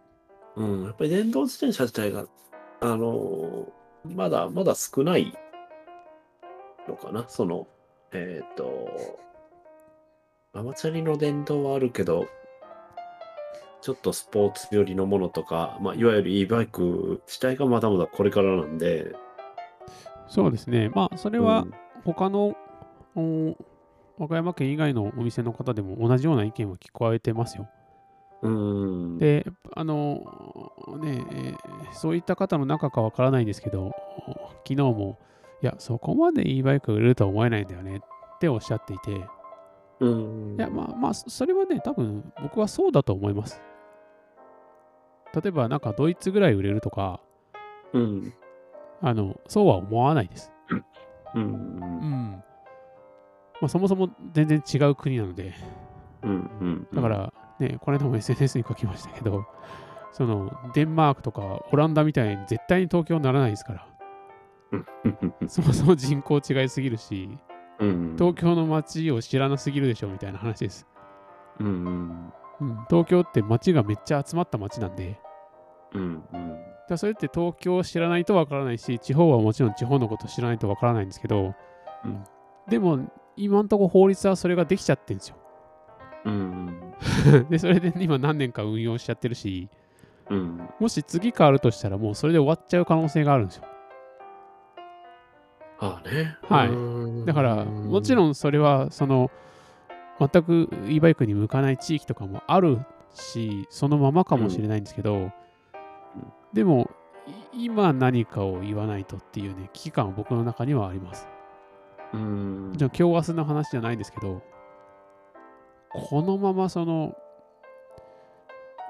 玉石混合な状態のマーケットで大丈夫なんですか？その自転車業界側はって感じです。うん、かなり今好き勝手やられちゃってますからね。うん、はっきり言うと。うん、うん。で、そういうのを、あの、ね、だってサイだサイクルモード側も、その例のバイクをあの受け入れたことに関しては、あの、なんていうか、言葉はあの正確ではないですけど、残念に思ってるというか、うん、あ反省しているというか、あの、そういう部分はあるみたいですよ。そうなんですね。はいうんだから、あーそういったものに関して、えっと、こまあ、次のサイクルモードの話ですけど、まあ、あんまり言うと怒られると思いますけど、えー、なんていうかね、ちゃんとするみたいです。まあねうん、だから、僕らがサイクルモードになった一発目って結構中国のメーカーとかパンパン入ったじゃないですか。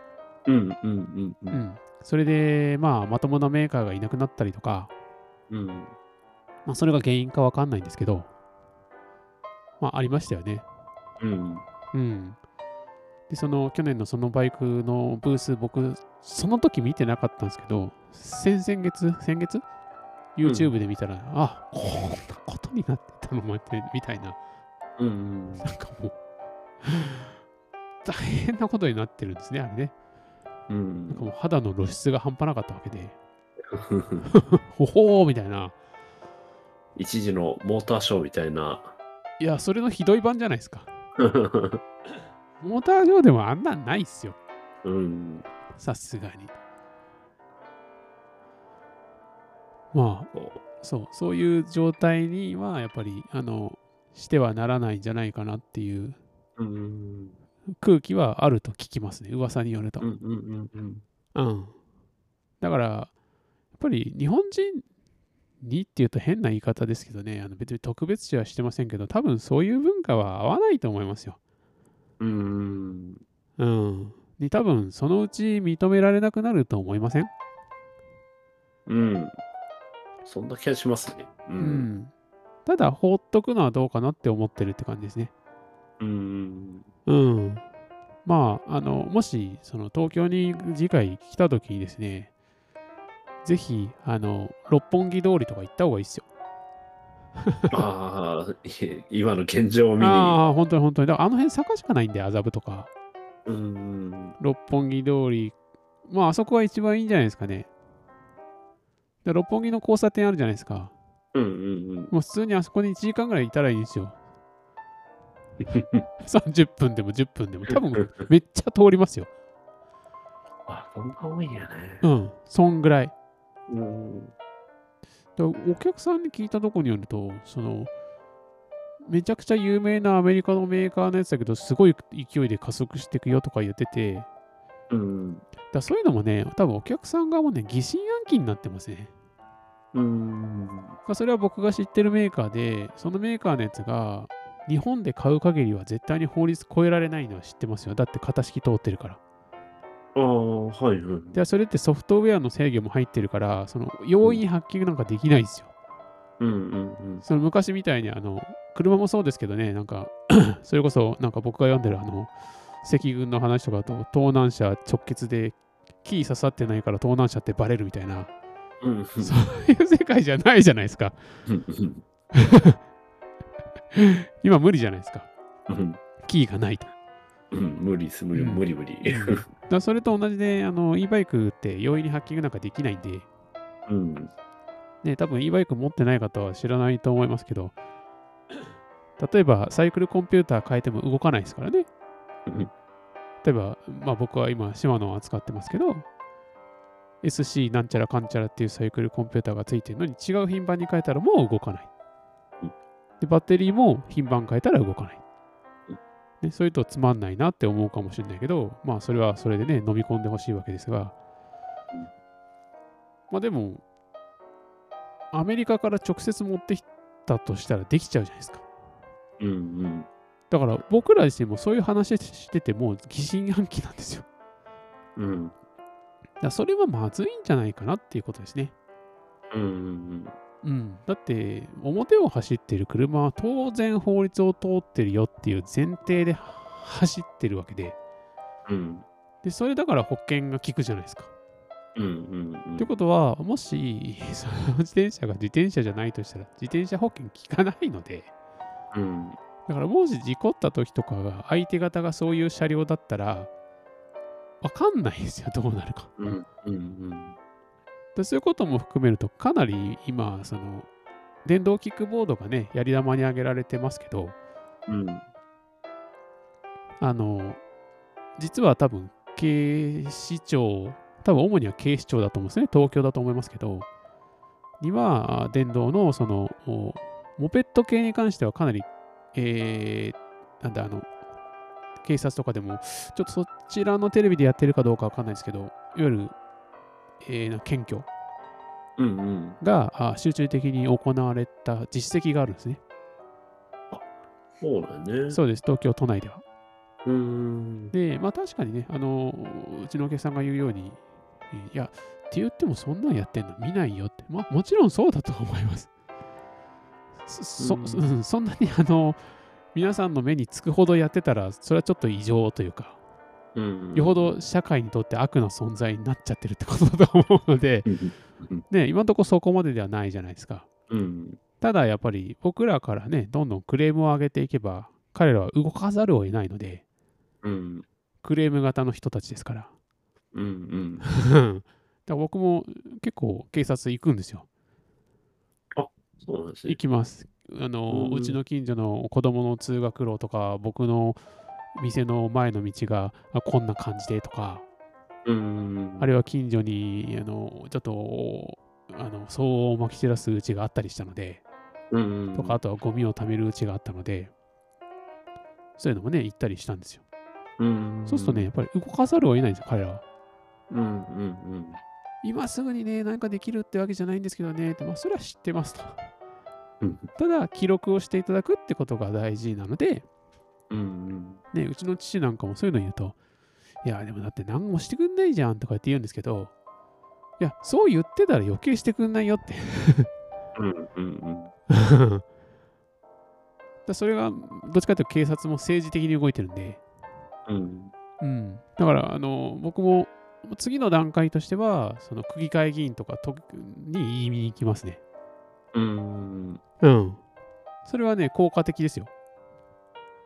ああ、まあそうですよね。そうより現実味があるってことですね。その市民の声としては。そう。しかも区議会議員とか都議会議員とか、まあ、まさに都知事がそうですけど、うんあの、国に立てつく感じでこっち見て票を集めるので、うんうん 実はそ、そういう仕組みですから、うん。だからこっちの言うことはかなり聞いてくれるっていうか、まず、あの、会ってくれますね。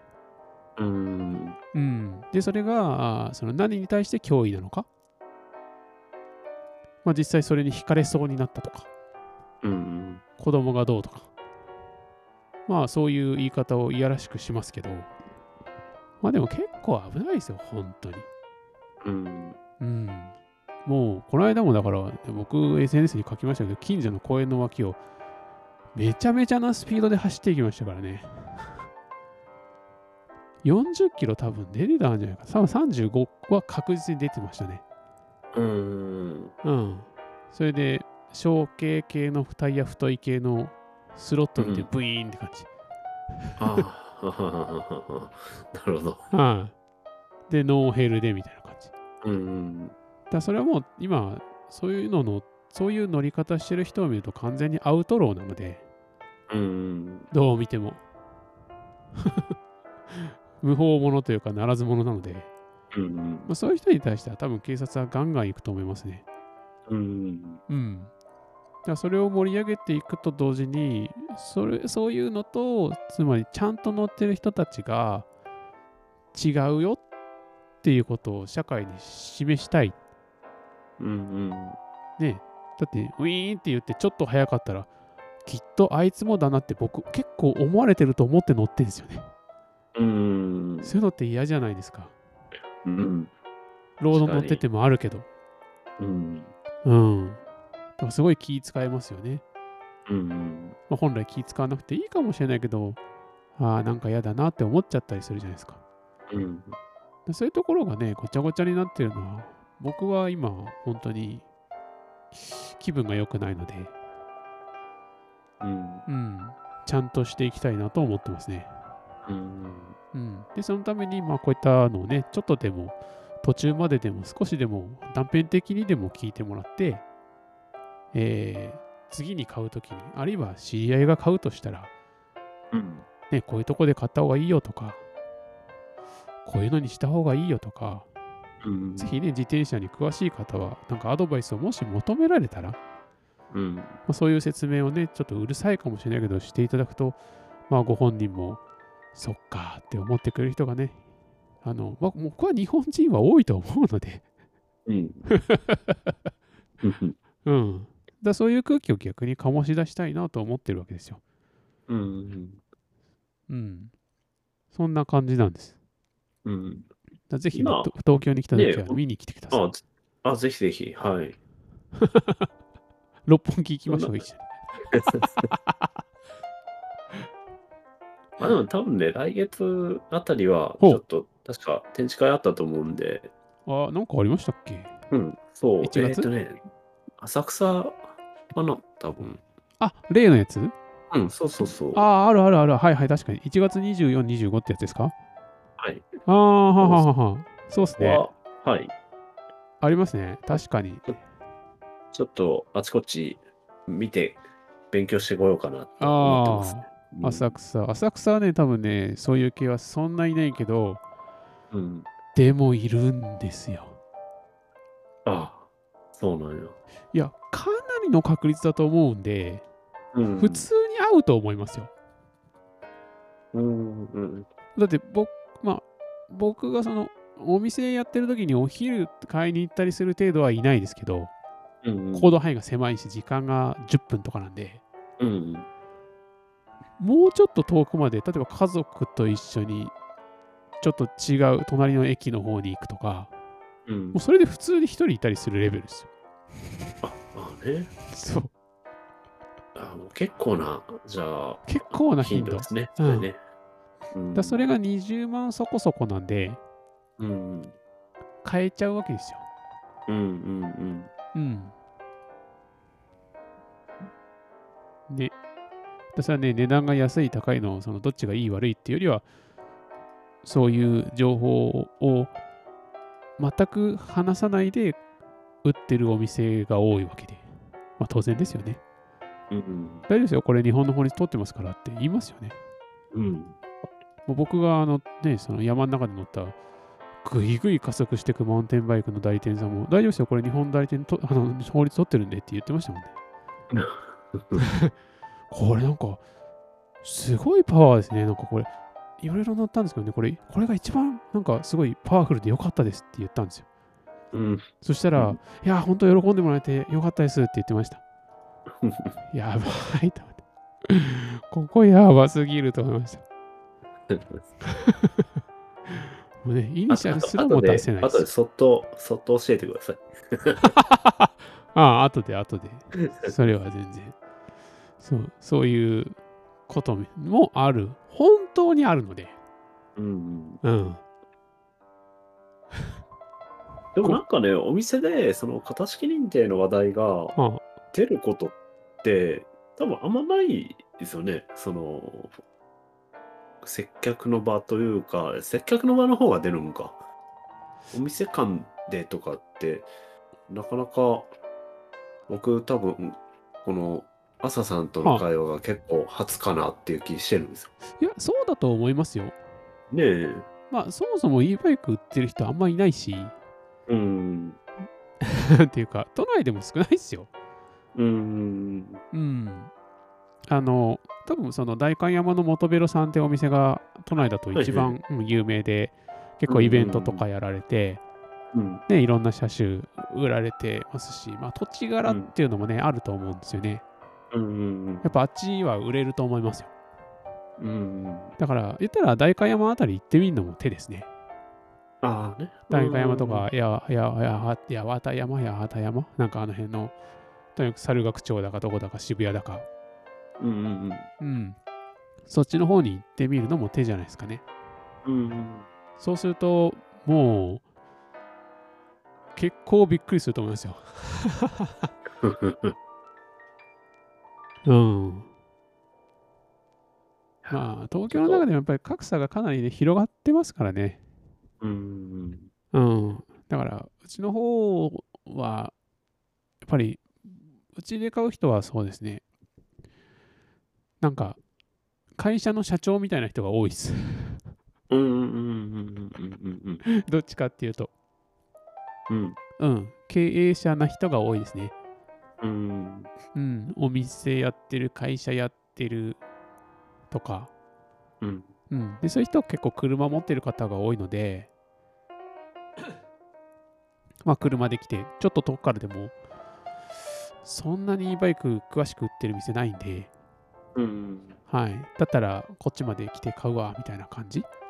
うんなので、結構、その、それそれこそ、関東甲信越というか、あ結構広くそうそう、そういうところからも来られますね。うんうん。だそういうぐらいのエリアで見てもなかなかそそんなにこのなんか e バイクの話題ばっかり狂ったように言ってるところはないですね。多分型式の話もね、あんまり面白くないですよ。うん。だから、お客さんから振られない限りは僕もしないですね。うんうんまあ、言ったら、その、僕が今売ってるものを買いに来ていただいてるわけだし、うん。うんうん。それは全て認定通ってるので、うん。もはやその話題を出すタイミングが一切ないですね。うんうん。ただ、その、こういうものありますよね、最近みたいな話になった時には、うん。まあ、出す可能性がありますけど、うん。最初に出すと面白くないです、やっぱ。ああ、ですよね。うんうん。だから、それは、だから、やっぱり、その最初の頃に言ったんですけど、このシステム自体が現状、ベストな手だとは僕も思ってないですね。うんうん。うん。に、その、どこまでが白なのか、カスタマイズについて、うん。まあ、ある程度明文化すべきだと思いますね。うん。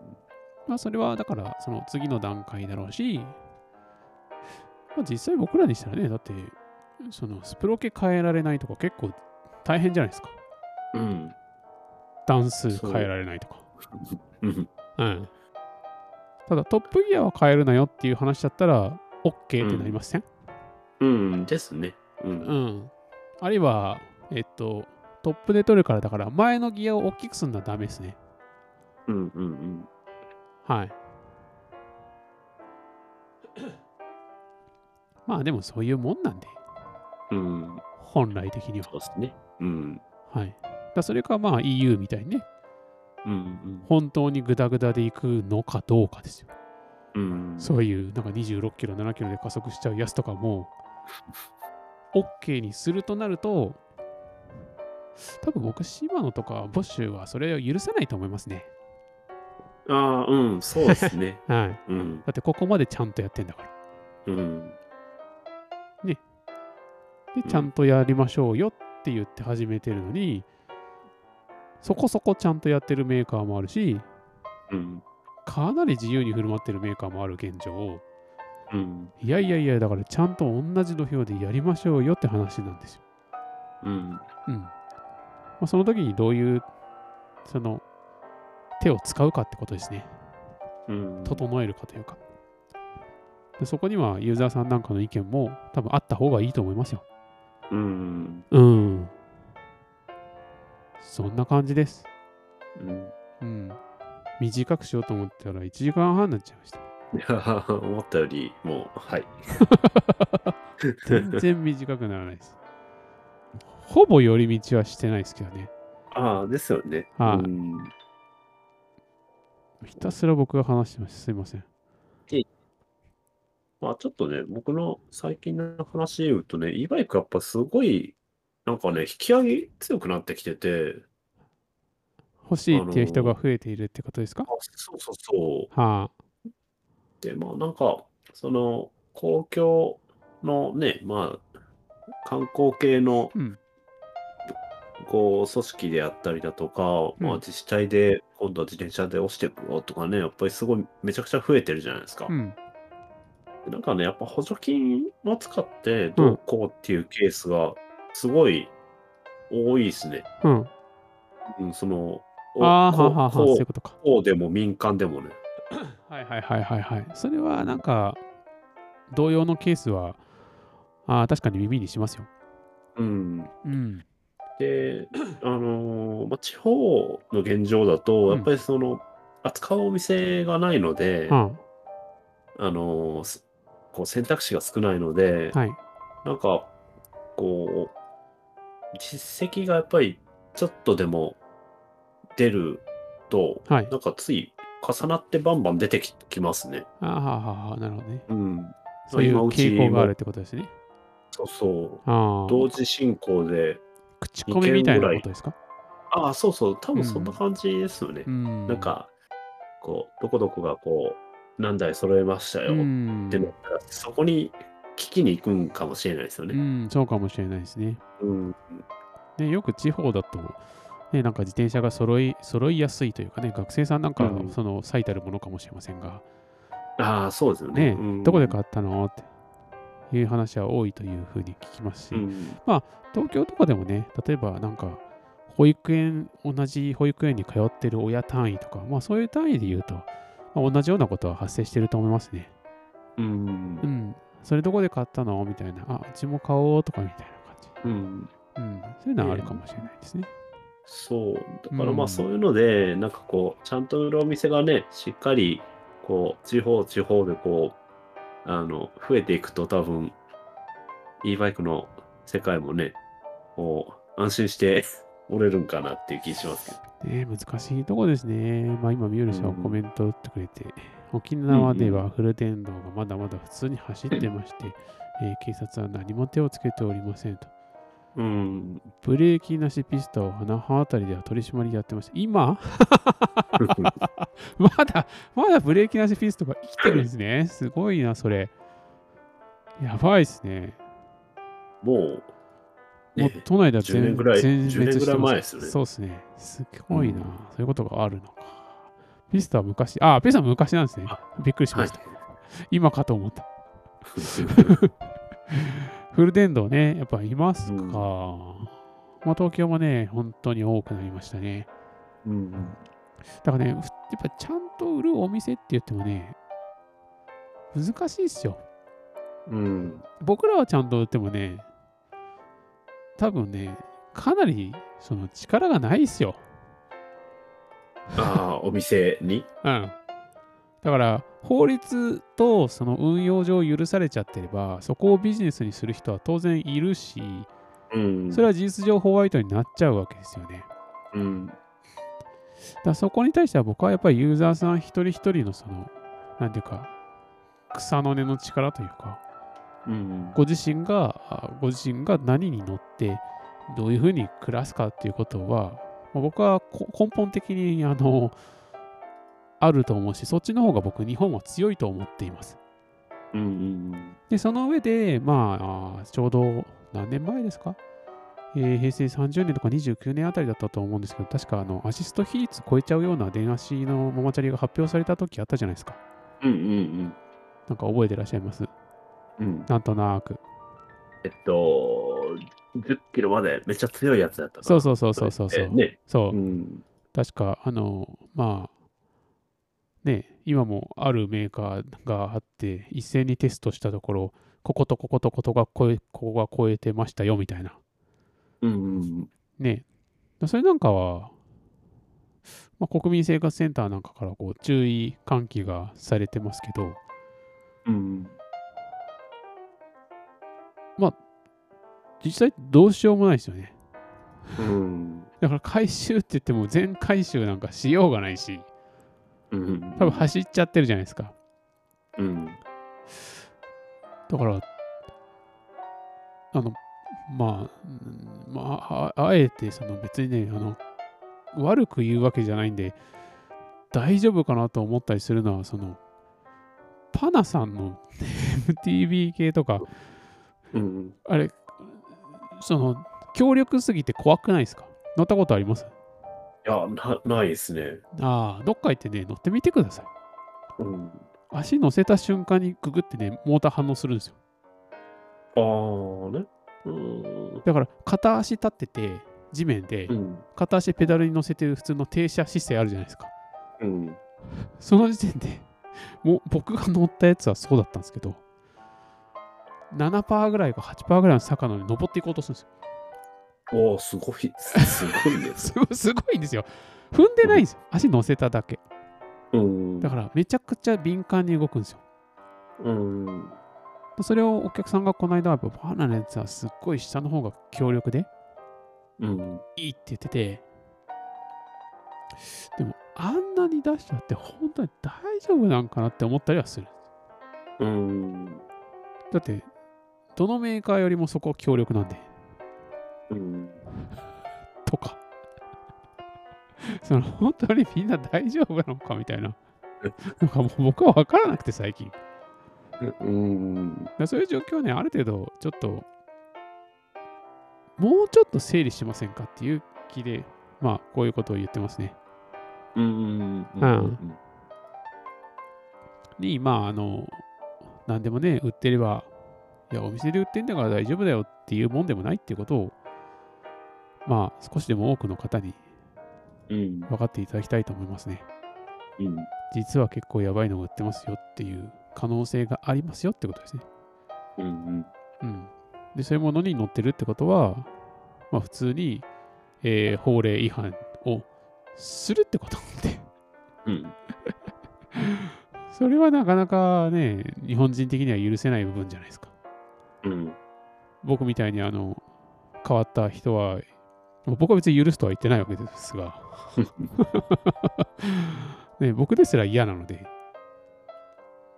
多分、日本の普通の方にはもっと嫌だと思うんですよね。うん。うん。そしたら、じゃあ、やっぱりちゃんとしたものを買いたいよね。で、特にね、子供とか大人とか、うん。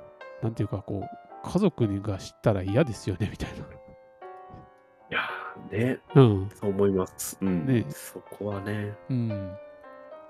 お父さん乗ってるやつはやばいらしいよ、みたいなね。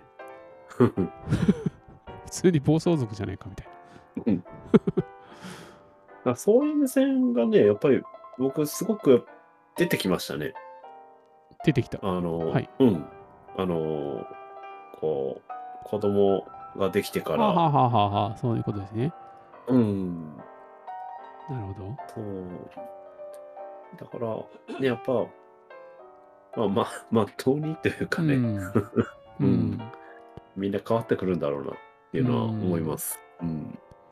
まあ実際今はまあ調べたら、その国民生活センターのね、ところには、えー事例にのところにね、1年前に通販で電足自転車を購入した。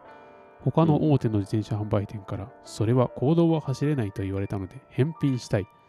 こういう相談が寄せられてるわけですよ。うん。うん。うん。だから、メーカーさんも多分ね、まあそのサイクルモードのところなんかはもう、今どな、何やってるのかわからないわけですけど、まあ今後そういうふうに、そういった型式を取っていない中で、えーある一部、あるいはどのぐらいの率か分かりませんけども、まあ、そういったことになる可能性があるものが含まれているという、まあ、そこが大変大事なところですね。うん。うん。うん。すごい、息子がネット通販で買ってくれた、えー電動アシスト自転車が、漕いでなくても車輪が回ってしまう。危険なので返品希望、50歳女性っていう。お ちょっと、息子みたいなやつですよね、これ。息子どこで買ったんだよ、みたいな。息子頼むよって話ですよね。うん。だ結構、e バイク系こういうことあるんで、うん。うん、なんかヨーロッパでもね、なんか息子があの80歳のおじいちゃんに e バイク買ってあげたとかあったんですよ。うん。そしたらおじいちゃんがヒャッハーって言って乗ってる動画が上がってて、うん。すごく楽しそうですけど、まあでもねって話ですね。うん。だからやっぱりそういうのが、あの、だんだんだんだん日本ではこう、知れていけば、きっと、あの、買われる数が、あの、ゼロにはならないかもしれないけど、うん。うん。少なくなっていき、そしてなんかそういうものはね、えーいい意味で、こう、まあこういう時に使うべき淘汰という言葉があるわけですけど、うん。あの、ある程度そういうふうに正常化されていきつつ、こう、前に広がっていけばいいなと僕は願っております。うん。うん。そんな感じですね。いや、それは支持します。うん、ぼ僕は支持します。あ、米軍がか。なるほどね。いや、に、そうね、六本木あたりは可能性ありますよ、その。うーん。うん。もともと、その、あの、あれですよね、だから、戦後すぐで言うと、まあ、福生のあたりとか、うんうんうんうん、もそうだし、六本木とかもそうですけど、ねえ、今日日本に来る人って、何か戦いに来るとか守りに来るっていうよりは、普通に休暇しに来るみたいな感じですよね、彼らにとっては、うん。うんうん。実は。だからね、その六本木あたりもね、あの、日本人ではないということが結構多いです。ああ、ね。はいうんはい。で、日本人の中で乗られている方は、明らかに何かアウトローな香りがしてます。うんうんその、格好が全てではないと分かりますよ。うんただ明らかにそういう感じです。うん。だからやっぱり普通の日本人の方はね、ちゃんとしたいはずです。うん。うん。それに変なもの乗ってるって思われたくないですよ。うん。だから、まあ、型式認定が通っているものをメインにお考えいただいたりするのが一番安全だし、まあ、そうでなければ、ちゃんとね、代理店さんとかメーカーさんとかお店の方に、ここは何を売ってるのかなっていうのを見ていただくっていうのは必要だと思いますね。うん。はい。ほんとね。まあ、昨日、おととい、まあ、これ最後にしてますけど、えっ、と、なんだっけ、えーナンバーをこうひっくり返して、自転車かバイクかどっちでも行けるよっていうね。うんようやくあのナンバーが27,500円かな。うん。27万5000円の車体に27,500円のナンバーをくっつけると、えー自転車にもバイクにも、えー法律上すぐさま変身するものが出来上がるらしいです。ああ、それは、あれですか、こう、機械的になんか、はこう、電動じゃなくなるってことですか？いや、えっ、と、単純にですね、そのナンバーがなんかパタパタみたいになっててですね、うん。そのパタパタでナンバー隠すと、その時は自転車だよみたいな、うん。本当にそれでいいのかみたいな話です。うん。ただですね、その、なんかある掲示板では、まああのめっちゃ有名なあのアウトローな掲示板ではないわけですけど、僕が見たのは。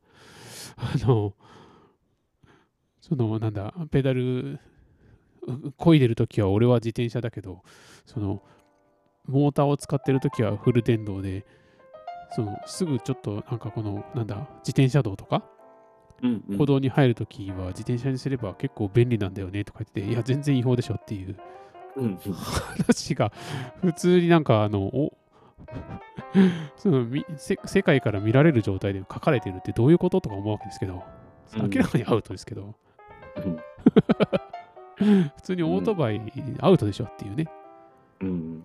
だからそれに関しても結局オートバイとして走ってるときは当然、えーウインカーもついてなきゃいけないしヘルメットもかぶっていけなきゃいけないですよねうん。うん。だからそんな都合よく道の途中でパタパタって言って自転車になってもヘルメットかぶってますからねうん。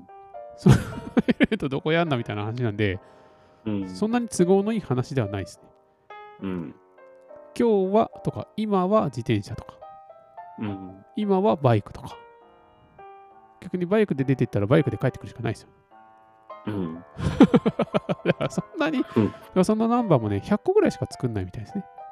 だかああね。ううん。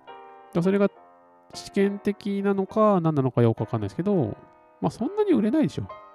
うん。うん。考えないですよね、多分。え？考えないですよね。あの、そ、それを買おうかっていう。思わないですよね。うん。うん。まあ、そそういう自転車乗ってたとししたらね。そうそうそう。うん。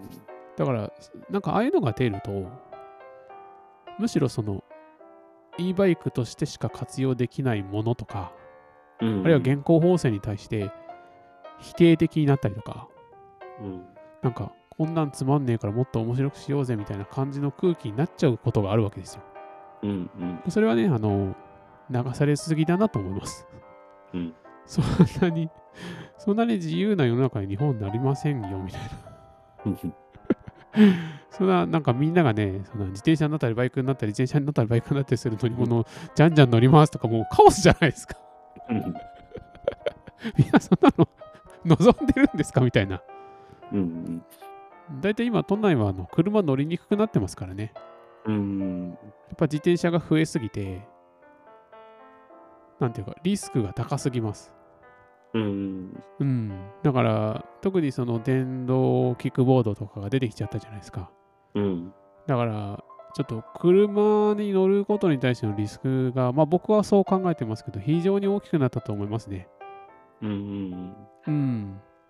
あのーなんていうか、ひその、責任をかなり負ってる状態で走んなきゃいけないんで、うん。だそういう意味でも、その、安易に、えーコストを払えるから車に乗ろう、買ってしまおうっていうだけの考えの人が、どれぐらい残るのかなっていうぐらいに、僕は思いますね。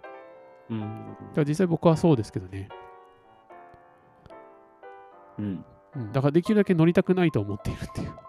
うん。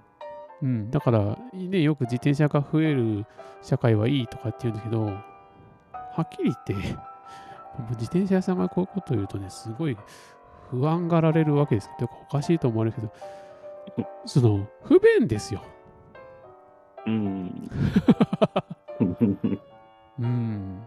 だから、やっぱり自転車の街にとかって今、ヨーロッパとかも言いますけど、僕はやっぱ不便だと思うので、うん。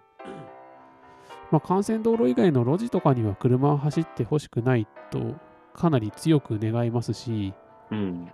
うちの方もようやくですね、えっと、ちょうどうちの娘が通ってる小学校の本当に近くの道が信号がなくて、結構車が通って危険なところがありまして、うん。そこがですね、こう S 字に、あの大通りからの道がこうあのパイロンによって S 字に切られて、うん。わざわざスピードをね、落とさせるようにですね、今度工事が始まるそうなんですよ。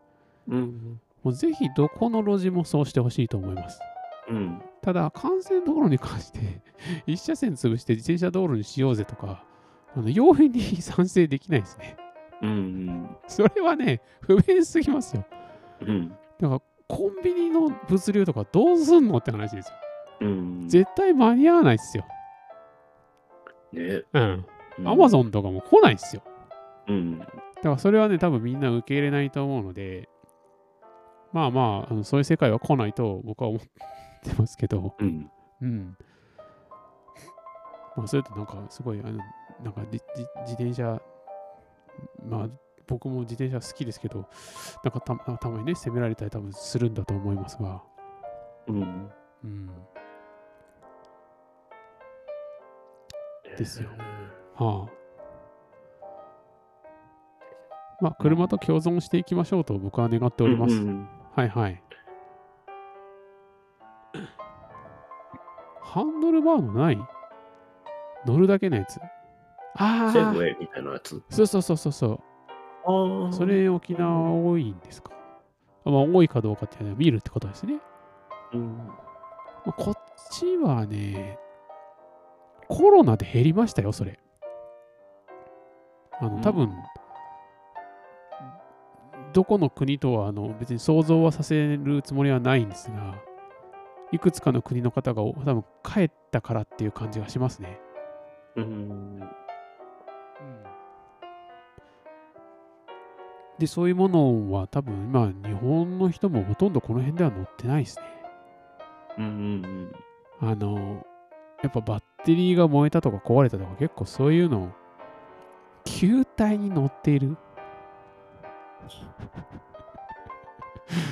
なんですか、もうなんか、アキラみたいな感じだった。なんか、アキラ、なんだっけ、あの、なんとかくんみたいな、なんか、こう、肘掛けでこう球体に乗ってる子いたじゃないですか。え、アキラ見てないですか？アキラ僕多分多分30回ぐらい見てますけど。え、わかんないの？わかんないよ。うん。大友見てないんですかアキラ？いや、僕ね、はい断念したんですよ。はい？断念したんですよ。割と最初のあたりで。アキラを？うん、そう。はあ？れ、いくつぐらいだっけな？高校生ぐらいか。いやいやいやいやいやいやいや。うん。僕 DVD 持ってますよ。お願いしますよ、ちょっと。大友は見といた方がいいですよ。ま、あの、またちょっと勉強します。でその球体に乗ってる感じのっていう部分で、はなんかあの、キャプテン翼で、あ、はあ。の、あ、玉の上に乗ってするドリブルみたいな移動みたいなのがあって、そっちをイメージしちゃいましたね。も うお互いもうむちゃくちゃになってきてるけど。多種多様なんだ。球体に乗ってる感じってどういうこと？車輪じゃなくて、一つのバレーボール台のボールに板を乗せた感じ？バスケット？とにかくカオスってことですね。うん。まあねいろんなのあるんですね。うん、いや、遊具としてはね、いろんなものがあっていいと思いますけど、うん。うん、まあ、そういうものがね、あまり走ってはいけないし、多分ね、多分やっぱ東京早いと思うんですよ。うん。で、早く流行るし、引くのも早いと思いますね。うんだから東京でもうね、そういうの見なくなったのは、あの、キックボードあるじゃないですか、あの、蹴るやつあ。あ、はい。うん。あれもやっぱね、空気としてね、大人があれ乗ったら恥ずかしいって感じの空気がパッと出て、うん一気。に子供だけになりましたよ。あれ？はあ、えー、そうなんや。もうあれ今、大人で乗ってる人なんてほぼ見かけないですね。うん。子供だけ子供のおもちゃとしてはあのトイザラスとかには売ってますね。うんうんうん。い でも一時期は大人が結構乗ってたじゃないですか。や、便利でしたよね。うんうん。でも僕は見てて、僕の感覚としてはちょっと、なんか、スケボー小僧みたいな感じだなと思って、さすがに30、40超えて僕はそういうのはやらないなって思ってたんですよ。僕はうんうね。んでも、そういう空気って多分ババッと生まれると、みんなそっちに乗るんで、うん。多分あの、なんか、この、なんか そうそう、何かの乗り物でこう、平行移動するやつみたいな のはもう、あと、こけて大怪我したりしてももう一気になくなりますからね。うんうんうんうん。だからそういうのに、まあ変に e バイクが不幸な形で、あの、巻き込まれないことを願っているって感じですね。うん。うん。まあ、ただね、さっきのあのママチャリもそうですけど、定期的にそういう国民生活センターとかは、あーチェックをしてますので、うん。えーあるいはその国家公安委員会とか、うん。はいはい。だそういうところに、あのまあ、実は僕はこの間、ここの怪しいんじゃないですかっていう形で、あの意見を投じたりはしております。うん。でもそういうことがね、本当大事だと思いますよ。うん。あの、これはおかしいよっていうんじゃなくて、調べてくれますかっていう話ですね。うん。うん。まあね、こう言うと、なんかつまらなくしてるのはお前だみたいに思う人もいるかもしれないですけど、まあそういうもんでもないんじゃないかなと思うので、うん。うんうん、とりあえず正しくやりたいですな。うん。はい。ということでございます。いや、めっちゃいろいろ知れた。よかった。うん。よかったよかった。なんか、ね、やっぱり、しね、知れるのいいですね。同業者同士でこう、は あはあ。ちゃん同じ立場というか、なんか同じ方向から見るっていうのが、うん、うん、まあね、誰のためになってるのかわかんないけど、まあ本当、一人でも二人でも、そういうことを気になってるなって思う人が聞いてくれればいいです。まあこれ何人もね、あの、この浅草の時とかにね、集まっちゃうとね、なかなか話せないですよ。ああ、うん、そうですね。うん。変なとこに脱線するしね。うん。そうそうん。だから一人、二人、三人ぐらいで話してるのがいいんですよ。う。うん。はい。中間ですね。じゃあ、明日の朝のね、僕は準決勝は見たいんですよね。あ、早いですか？早いですよ、4時ですね。ああ、じゃあもう、もう、あれですね。クロアチア、アルゼンチンはね、僕はクロアチアをうん一時期、この日本が負けて以来応援はしてて、いやー、うん好きだなって思ったんですけど、うんまあさすがにアルゼンチン相手は厳しいだろうと思ってて、うん見なかったんですけど、ちょっとね、フランス、モロッコはうん。やる気がする。あーまあでもダメかな。多分ね、3位決定戦おもろいっすよ。ああ、はい。ぜひぜひ見てみてください。はい。あいいろんな、いろんなものを見てみます。はい。それよりもねあれは、アキラ見てください。あそう、アベマ？アキラね。うんああ。はい。まだまだおすすめの映画作品はいっぱいありますんで。た 楽しみに、楽しみに見ます。昨日、あ今日かな？昨日今日で娘とはホームアローンを見ましたね。ああ、いいですね。うんうん。クリスマス時期ですしね。うん。うん。一人でお留守番すると泥棒が来たらどうするって言ったら、逃げるって言ってました。正解 よかった、戦うって言ってく言わなくてよかったと思って。逃げるって言ってました。本当正解だなと思って。うん。いいよいいよって言ってました。そう抵抗しなくね、関わらないのが一番そうそうそう、関わらないのが一番です。はい。だから、ね、あの、皆さんも決して違法なあの速度で走行する e バイクのおじさんがいても、ちょっとそれダメなんじゃないですかとか言っちゃダメですよね。殴られます。本当にそうですからね。本当本当。危ないですよ。本当に。明らかにああいうの乗る人は危険だと思いますんで。うん。はい。そんな感じで、じゃあ、ひたすらすいません、2時間喋って、あの、再来週は、あの、剛さんの回っていうことで、あ、はい。なんか、ネタをお願いします。はい。再来週、えっ、と、いつだ？もう年明けるか。あ明けますね明けですね。ああ、開けますね。はい。良いお年をお過ごしくださいと。はい。早いですが。考えておきます。はい。なんなんでもいいですよ。もう自分のあの、フフレームのことをひたすら喋ってください。そう、あのーそうそう、ビルダーの話とかね。ハンドメイド店に出したいんですよ。おお、そうなんですか。じゃあ、その、出したい、出したいんですけど、あちょっと今年は全然間に合わないというか、あ作品が？う。ん。そうそうそう。えなんで来年出そうかなと思ってます。ー、えー、あれ何月頃なんですか、えっとね、1月のあ、そんな時期なんだ。うん。うーん。まあ、ひとまずね、次回は、うんその、浅草の、つい何日か前なんですよね。2、3日前とか。あ、ああ、その合同展示会の？うん、そうそうあそうそう。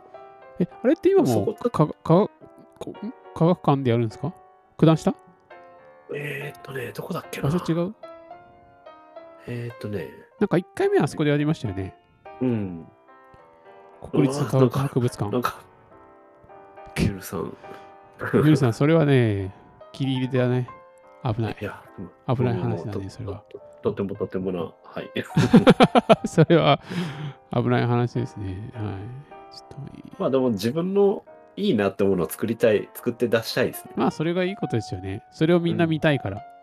うんう。ん。で、それになんかこう、興味を示していきたいっていうか、うん。そういうものを残していきたいですね。うん。うん。うんまあ、何でもいいのが自転車ですからね。お e バイクは何でもいいじゃダメだけど。ね、あれは自転車じゃなくて、やっぱり原動機付きですからね。うん。原動機付きはやっぱりまずいですよ。何でもありは。うん。うん、そうそう。だからそこをね、やっぱ自転車を楽しむっていうところだと、何でも楽しめるんだっていうところの世界に、ね、いてしまうと、やっぱ原動機付きの方は制限があるっていうのね。うん。でも、車とかもそうですからね。そうですね。そううん。うん。ある法律に基づいて、皆さんパーツとか販売されてるわけで、うん。まあ、あとはね、我々が何を、どういうカスタマイズを望んでるかっていうのはやっぱり示すべきじゃないですかね。うん。これは欲しいよ、絶対。これは白にしてよっていう。うん。うんうん。まあ、実はそういうね、法律の書き換えの話もね、あの、噂に聞くんですよ。うん。うん。うん。はい。だからね、ゆじゃんじゃん上げていきましょう、これからも。はい。はい。ではでは、本日はこれで収録を終わってよろしいですかね。はい。はいありがとうございます。はい。長々2時間ありがとうございました。あ？あ大丈夫？あ、はい。ありがとうございます。びっくりした。途切れたかと思った。はい。あありがとうございました。どうもどうも。はいはーい。